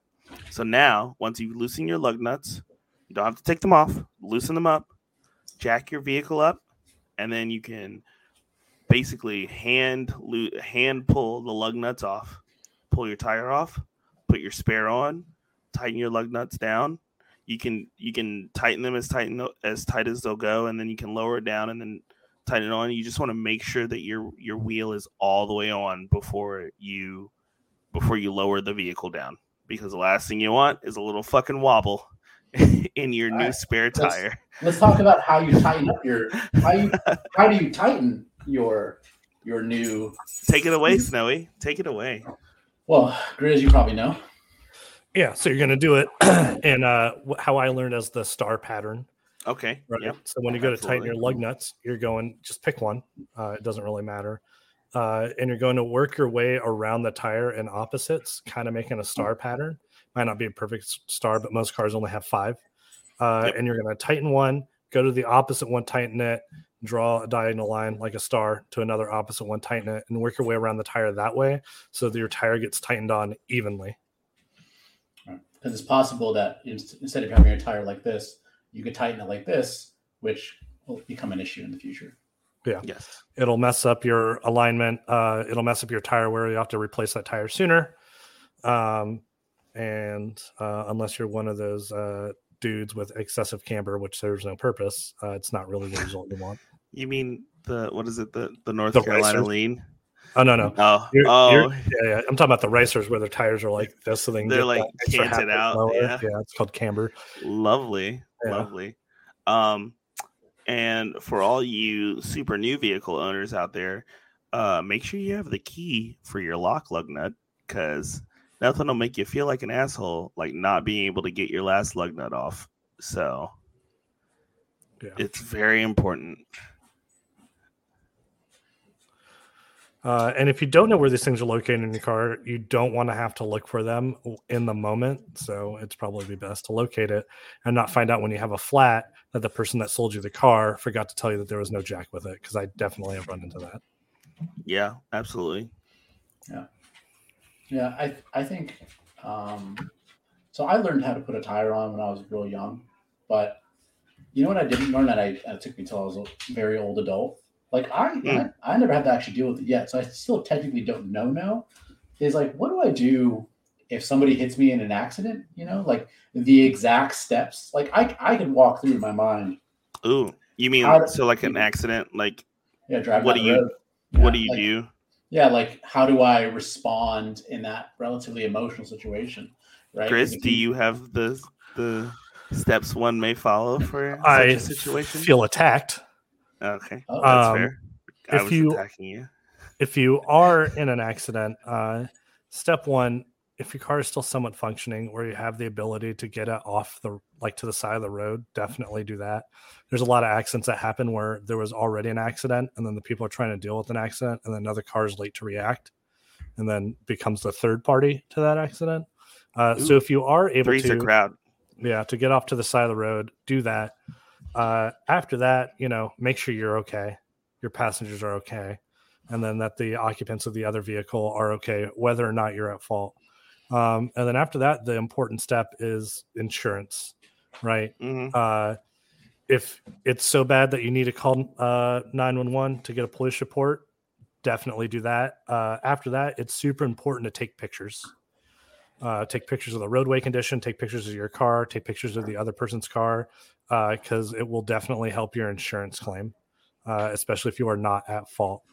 After that, uh, especially if the you know fire department, law enforcement's arrived, uh, is to call your insurance as soon as possible with details of the accident. Um, but yeah, those those are the pertinent steps of what to do when you are uh, in in an accident. Um, Sure. So What if what if the person? So let's say, let me give you a scenario, right? So Grizz is driving down the road, um, stops at a stop sign. The other person does not stop at a stop sign. They hit you. You both pull over, and then that person gets confrontational with you, and they're like, "It's your fault," right? uh, at that point, uh, as you, you just need to call law enforcement. Um, because Yep. here's the thing: the the drivers themselves don't determine who's at fault, right? Uh, you, the insurance companies and law enforcement, depending on how they you know issue the ticket or whatever, will determine uh, who's at fault. What if the Um, person, in this case, the reason why they're confrontational is because they don't have insurance. Are you are you trying to solve one of your personal problems through the podcast? No, this is. I think. I think uh, Uh, if, when you look at like it, in a perfect world, you both have insurance. so that that depends that depends on the state right so i mean the outcome is going to depend on the state and the state's laws if the other person doesn't have insurance um, if you have a liability insurance your insurance will cover your vehicle um, i always opt for full coverage i know that is not within everyone's price range but if you can afford full coverage insurance i highly recommend it um, depending on the state uh, if 'Cause the there's- other There's no faults insurance, right? Or no fault Yeah. state. um, depending on the state, if the other person doesn't have insurance, some states it is automatically their fault. Um, in other Which is states, bullshit. yeah, in other states it doesn't matter. Um, uh, a lot of insurances, if you have liability, only cover if you're liable. I think. Um, so it is a tricky situation, but at that point, the other person haven't, doesn't have insurance, and that's why they're confrontational. Uh, it's it's best to get you know law enforcement or somebody out there to determine then who is at fault in the accident. Um, and it is super important. I know a lot of people, you know, are driving the car that they drive, or using things that they use because it costs. Uh, but Well, it's yeah. important to understand your insurance policy. Uh, So let me ask you this though. So let's say, um, again, the scenario, right? I go through the stop sign. It's not my fault. I know it's not my fault. I get hit, right? And let's let's say in this case scenario, this person does have insurance though. When I when I call my insurance company, well, do what for one? Do I call my insurance insurance company or do I call their insurance company? Because No, you always call your insurance company. yeah, because what what will you would happen? say, I, I was in an accident. Um, I, you know, I need, um, I need to report an accident. Mhm. Well, so like, will my insurance company pay me or will their insurance company pay me? Well, that that's so that is determined by the uh by the, circumstances of the accident and uh whatever plan that you have. Yeah. So if you Uh, have li- like if you have one of the cheaper insurances like liability insurance or something like that, what will happen is if they are at fault, their insurance company will pay you. But your two insurance companies will talk, right? And if there's a police report, they'll review the police report and from there determine who is at fault. So for an example, I was at fault uh, in an accident. Um, I didn't T-bone, but I hit the rear panel of somebody coming through a stop sign, right? Um, and so what happened is, is the other driver was waiting on my insurance company to pay him, so he either get it repaired or buy a new vehicle. Uh, so if the other person is at fault, typically their insurance will pay. Depending on your insurance plan, your insurance may pay you and then collect the reimbursement from the other insurance company to offset their costs. Um, Nice. so if they're at fault and they don't have insurance, sometimes, and it sucks, but you're kind of out of luck. But depending on the state, uh, you can then take them to court, uh, which is why it's always important to get documentation of the accident. Uh, but you can then take them to court and pretty much sue them in small claims court. Nice. Yeah. So do you have to pay out of pocket if your insurance? You, so let's say you get like the bare minimum insurance, and Yeah, you're gonna have to pay out of pocket. You for may end up paying and then having to, if they don't have insurance, taking them to small claims court to then collect. which there's Uh, no guarantee that you'll get that money because small claims court will uh, put liens on people's uh, it, it it orders them to pay a certain amount of money but if they don't have that money to begin with then it may be very difficult to get that money anyway um, up to the point of putting liens on people's checks or uh, you know like um, any income they may be receiving or uh, um, anything you know something along that line What if the person's like, "Look, I don't want to go through insurance. Um, I'll just give you. Let's say it's my fault. I'll just give you five hundred bucks right now." So, legally speaking, we cannot tell you that that is a good option, But right? it's, but it's illegal. it It is, is. technically if illegal. if if you want to handle it on your level on like that level like and that's what you want to do then fine but if you get screwed over then you have no way of yeah, uh, pursuing other options at that point. point and um, yeah. So, like, it. Let's say someone says, "Yeah, I'll, I'll just give you five hundred bucks," um, and hopefully, like, you know, that covers everything, but it doesn't.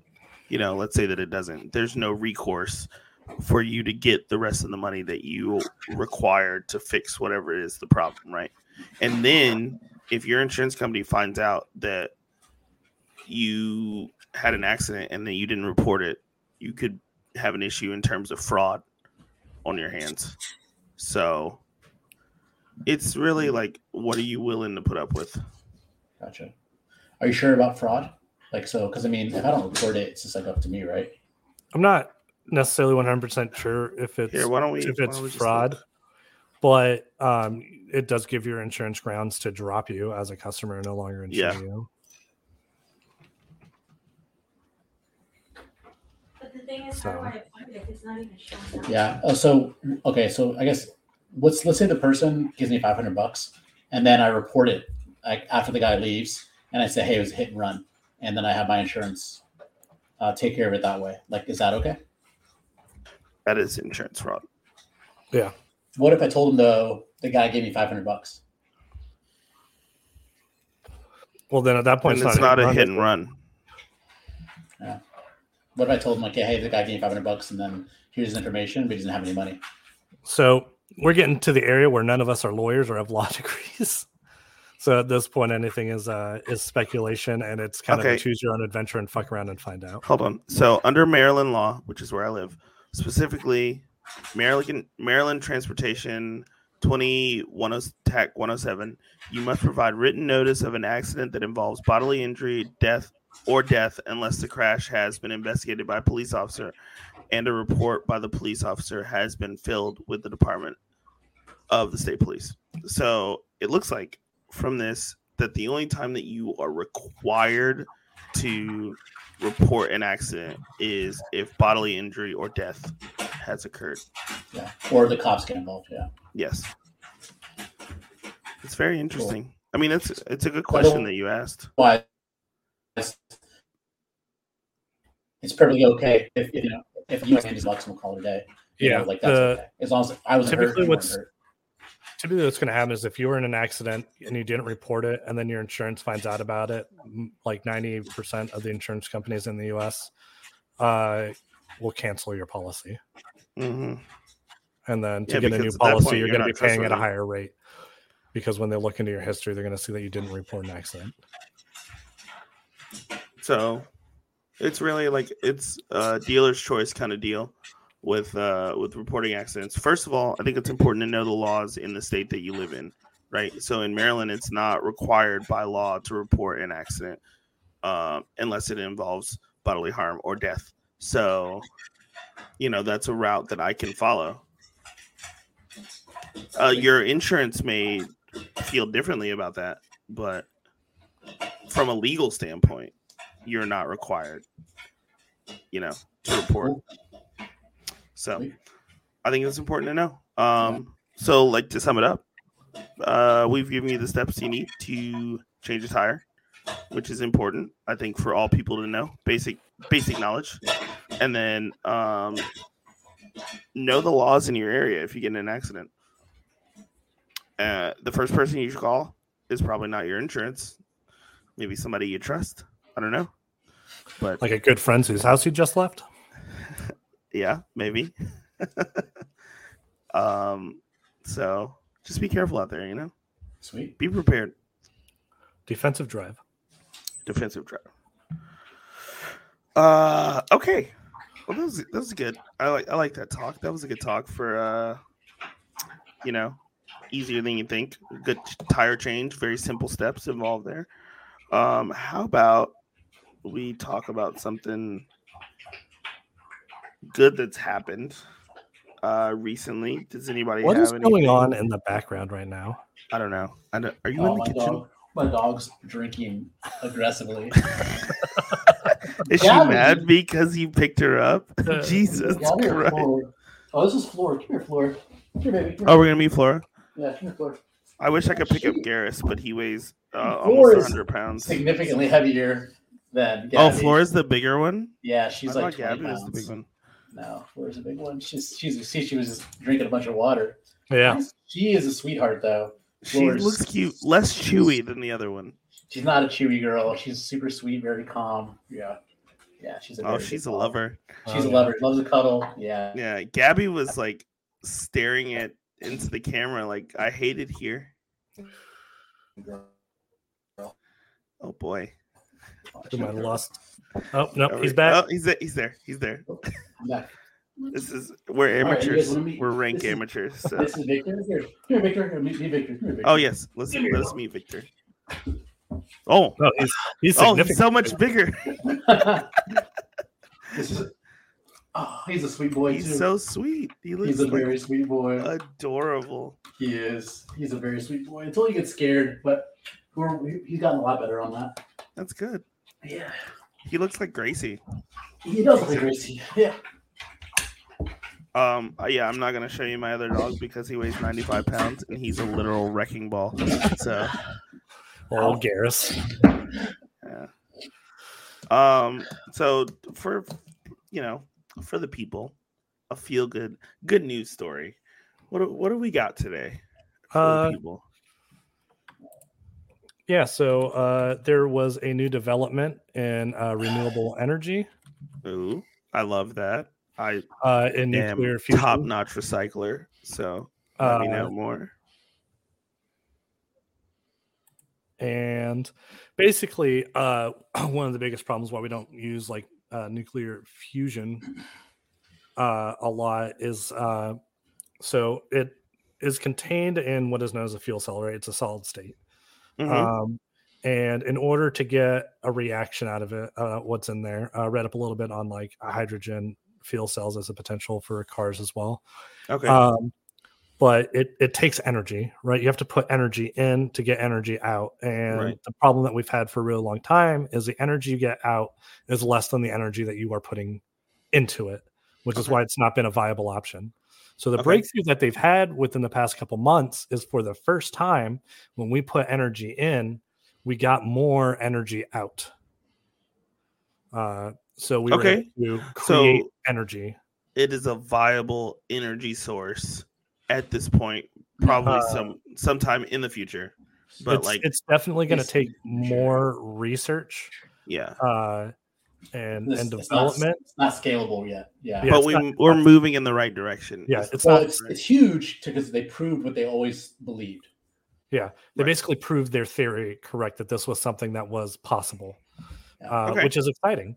Um, so it was on a very small scale. The uh, energy coefficient they got out of it was was very small. It's not like you know they put in one kilowatt and got a thousand kilowatts out or anything like that. Like Right. it was very minuscule. But the important thing was that for the first time they were able to get uh, more energy out in a way that can be replicated, so more and more people can study it and uh, Right. potentially Potentially make the process even more lim- limitless, limitless energy.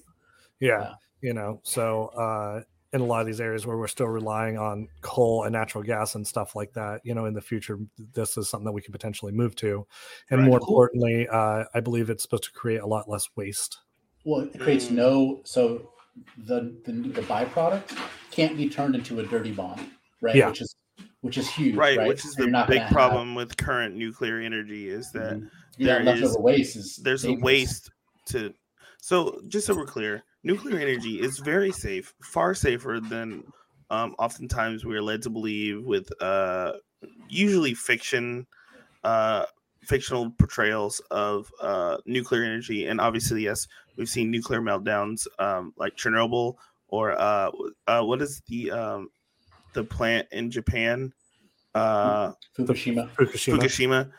Um, yes, it is not as though there is no danger with this, but uh, as a whole, nuclear energy is extremely safe. Uh, yeah, compared to coal, like if you look yeah. at how many deaths they could directly attribute to living around a coal plant yeah, um, versus just what a nuclear energy plant. Yeah. Yeah, it's not even close. So nuclear energy is is fairly safe, but the thing about the most recent test is that now we are moving into hopefully an era of nuclear fusion, Not, not to be confused with fission. right? nuclear fusion that is creating energy uh as opposed to uh, a basically zero equals zero sum Yeah. And, and to make this, so, oh, good. yeah, so for people that might like have a hard time understanding like what what what the difference is, um, basically this is like I said, taking a fuel cell, you're putting energy into it. In this case, a laser, right? And then the energy that's being produced out of it uh, is for the first time increased. The way most nuclear power plants work, right, is you have something like a uranium rod, Mhm. and you it uh, creates heat right through radiation. Uh, and what you do is, while it's in its enclosed case creating heat, is you run water across that. It heats up that water. Then that heated water slash steam is then sent uh, to drive turbines. So right anybody and that most wasn't people have seen that actually and not Yeah. even realized that you've seen So- a, a nuclear uh, reactor before Yeah. all it those looks like a pool. clouds coming up is Yeah. uh, steam. Uh, basically, the entirety of human electricity production has just been uh, overcomplicated tea kettles. Uh, so this doesn't use that.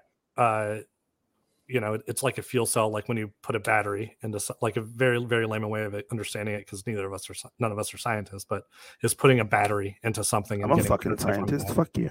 So, uh, yeah, it's uh, like you're saying, it creates like there's no uranium rod that then depletes and isn't usable anymore. So then you have to store it, but then it still is creating radiation, Mhm. right?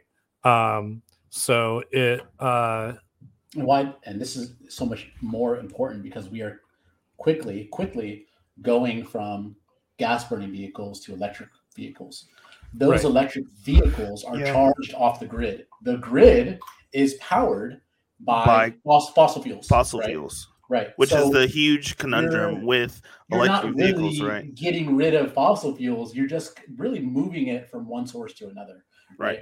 And um, there's arguments to be made that the extraction of lithium, when you factor in the extraction of lithium and the fact that we still use fossil fuels, is actually worse for the environment. Well, lithium, the extraction of lithium is extremely detrimental to environments. Um, not just So not just the extraction, but the waste yeah, that do you know how they extract when lithium? creating batteries. uh, lots of blowing up, don't they? Like blow up Yeah. mountains and shit. So, Yeah. so there there is uh, explosives used to create fissures in the ground, and then what you do is you take water and you forcefully pump it into the ground, and then back up. And when it comes back up, it brings up lithium and other materials with it. They Right. then sit in these giant pools, uh, and you let the water evaporate, and then what's left over is all those minerals, and then from there you like sift out the lithium and that's how you mine lithium. The thing with a lot of lithium like the big one of the big mines in south america i can't remember what country it's in i want to say venezuela but i don't know if that's true um, is they happen it happened the deposits happen to be in places where there aren't a lot of water. So they are having to divert water from like rivers and stuff in uh, more tropical areas of the of those countries to these lithium mines Right. So Right. that they can mine lithium the way that we know how to line, mine not- lithium. not only is it super damaging to the ecological system of where the lithium actually is, but it can also be potentially damaging to other ecological environments because you have to rob them of large amounts of water. And then it's not like you're just sending it back into the river, it's evaporating. Right. So the question is, um, how viable is it? So to, to create a nuclear reaction or um to, to use nuclear energy right now, we use nuclear Uh, rods, right? Right Um, right now it's if with the with this new experiment, it's still not viable. So they Right. put in 2.05 megajoules of energy, and re- that resulted in 3.15 megajoules of fusion energy output. Right. Uh, so it doesn't. It's not enough, right, on Right. a large scale. but potentially it is Yeah.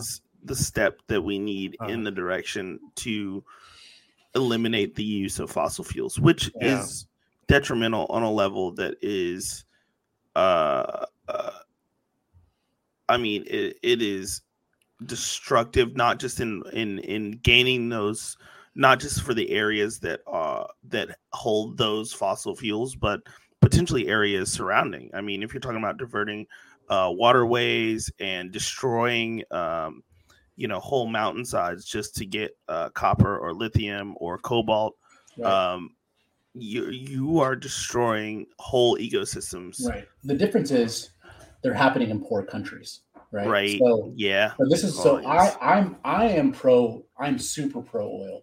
I love it. I think it's the best thing that we could possibly do today.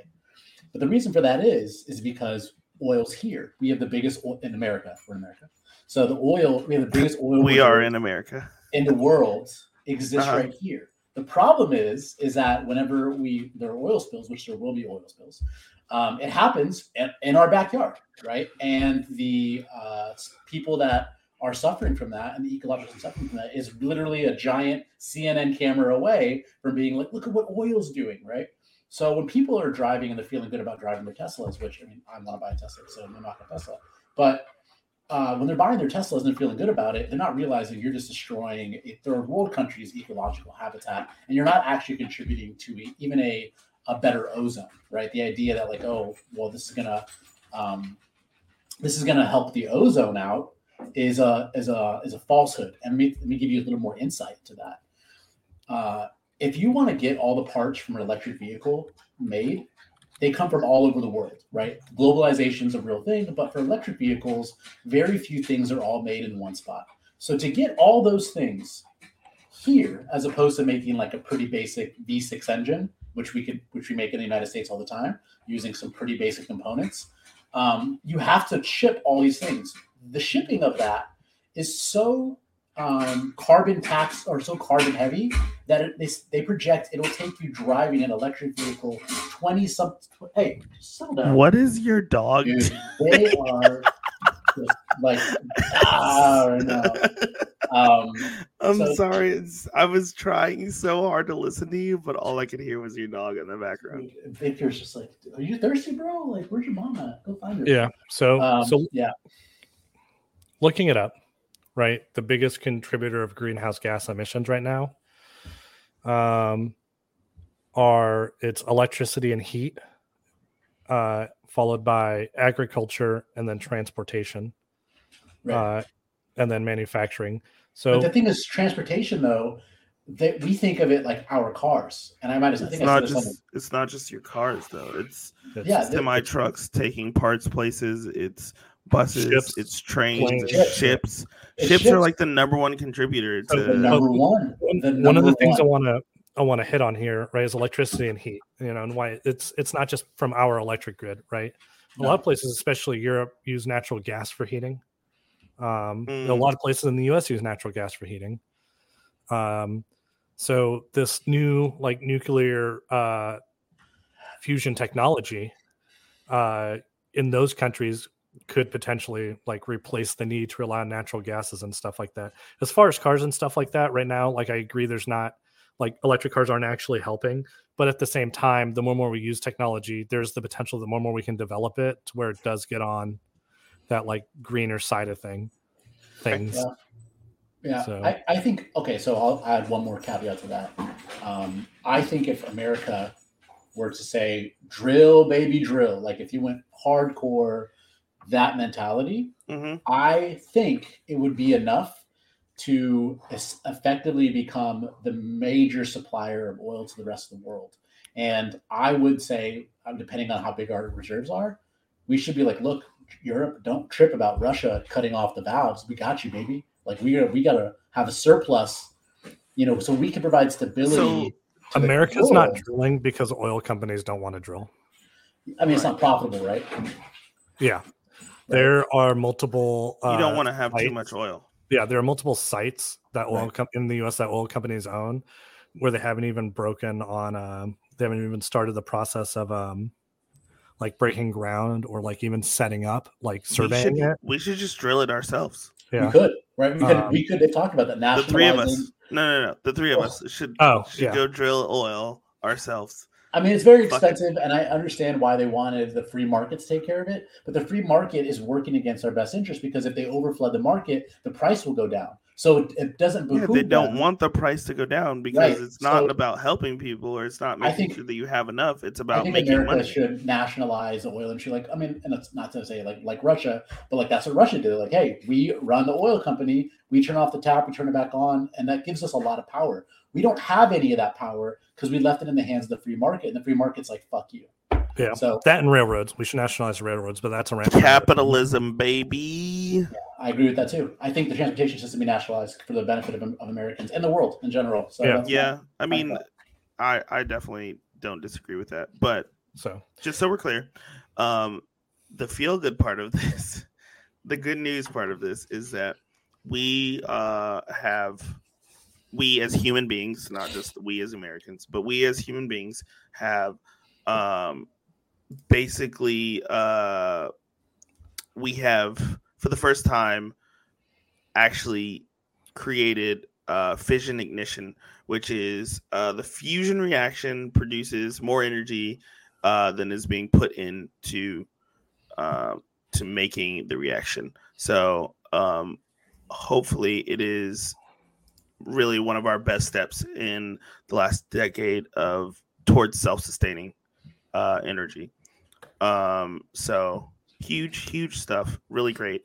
Uh, there's definitely a conversation to be had about um, the viability, or not the viability. There's a huge conversation to be had about what it is that you're contributing by driving an electric vehicle or by reducing uh, your as a person, the individual, by reducing your carbon footprint um, what does that change? And that's definitely a conversation that we can we can definitely jump into um, at some point in the future because the conversation is there um, buying my tesla you know am, am i am i saving the environment? The immediate answer is absolutely not. Um but you know there may there is more nuance to the conversation i think that uh that Mhm. definitely lends itself to being a very in-depth and fun hopefully conversation that we can Sorry. Greta Thornburg. Don't hate me.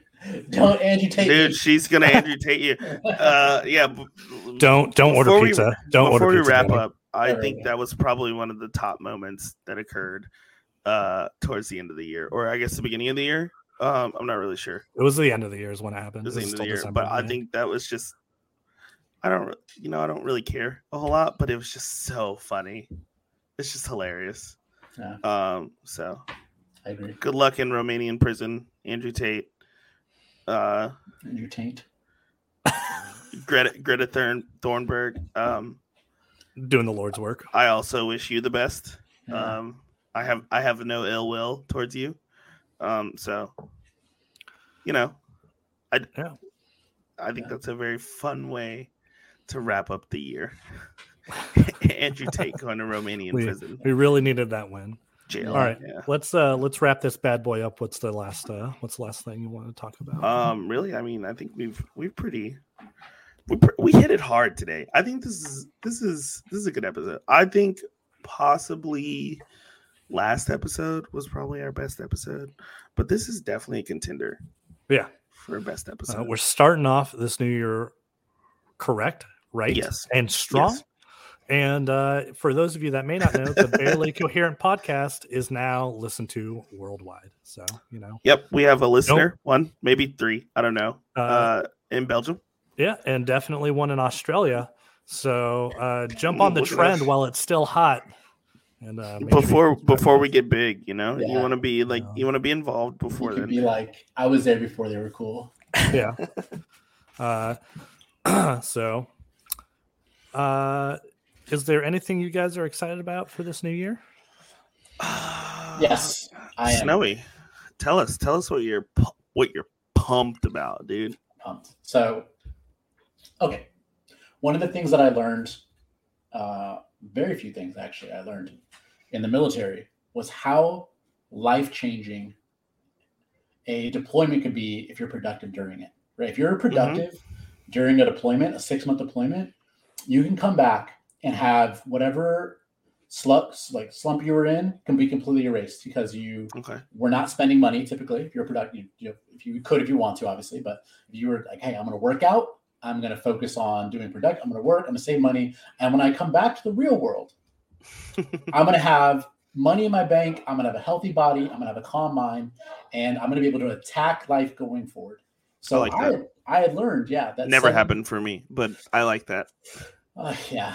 Um, and I did it twice, right? And uh, each time I learned a little bit more. So 2023 is effectively going to be what I think I call like a, deploy- a deployment, you know, um, in in essence. And that I am going to do my very best to save as much money as possible and then to work on my mental and physical health um, without uh, feeling like, oh, I have to go do something to mix it up. I'm just going to be like just laser focused on that. So throughout the course of the year, I can make so much progress that in 2024, I could take all the bad habits that I've been picking up over the last five years as I got into my 30s.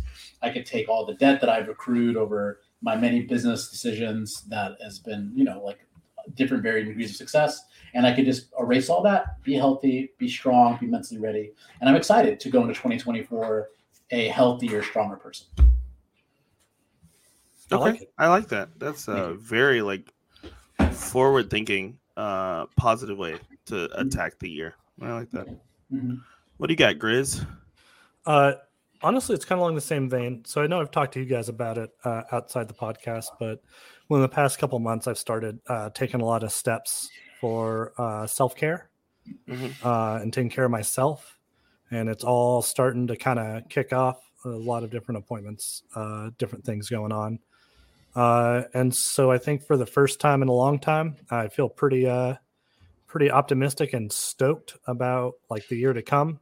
Good. Um, and yeah, so I'm pretty excited for that. I'm pretty uh, same thing. Like a lot of this year is going to be focused on getting myself into a healthy, healthier place, physically, mentally, uh, emotionally, uh, and you know, I know it's a lot of people do New Year's resolutions and stuff like that, but I think this is the first time where I've gone into a, a new year uh, wanting to accomplish something and having actually taken steps and having a, a real plan uh, with real help uh, to to achieve a lot of those steps. So little things like I just uh, went and spoke to a nutritionist.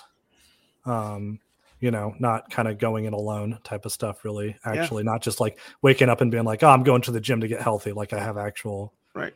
plans in place to. There's nothing wrong with seeking help to achieve your goals, and this is the first time I think I've I've done that. So Good job, man. Oh yeah. shit, Good man. Good Love shit. that. Um, I guess I'll I'll finish out. I would, I Um, would- I would love it. if Billy was like, my plan is to get worse this year, so I want to just take the opposite yeah, direction. uh, to, I'm doing I'm not, drugs. I'm not doing to things really for good. go I'm doing against the grind evil. here. Yeah. Um, I plan I've entered my villain phase. adopted children. Yeah. Adopt, why adopted children? Um, That's so um so i think really um an important part of this conversation today was um um things that i wished i had learned and with that um i will become a father this year uh, and um i just want to make sure that i am in a good position and um, a, a healthy position to pass on really good things to my son.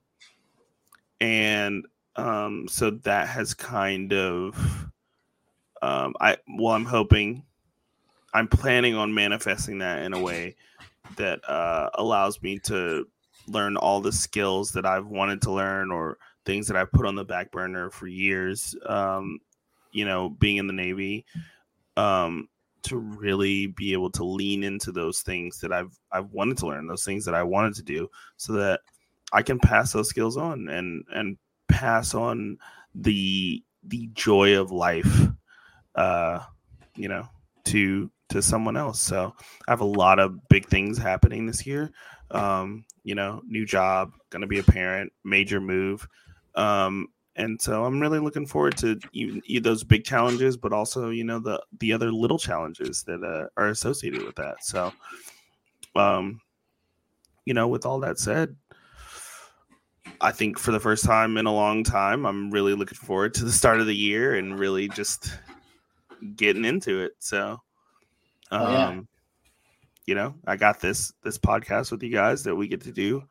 Um, hopefully twice a month at some point here. I think um we'll see, but uh I think really focusing on the good things to come is is a good feeling and it's something that I haven't had in a long time and it sounds like it's something that maybe you know the rest of us haven't had in a long time so um I'm excited, boys. uh, with all that said, I think we're gonna wrap up this episode. I think this is a really, really good one. Um, I really enjoyed the uh, Easy Lean Think segment. So, um, if you have any questions, feel free to jump into the Discord, and our tire changing experts would be happy to go over some things with you. Um, if you have any questions or you just want to be involved, please, by all means, hit us up on socials. You know, um, Instagram, Discord, hopefully TikTok in the future, like I've said. Um, yeah, for- we For we'd be happy to hang out with you guys. We will send you pictures of our feet. Just throwing that out there in case anybody. I um, mean, I'm not gonna say no to ten free dollars. You know what I'm saying? But you may not be thrilled with my fee pics. So whatever. Get all paint those nails, baby. I'm ready. So uh, see if I get it. with that said, I think we're gonna call it a good night. Mhm. Thanks, barely coherent fam, and we'll see you next time. All right, bye.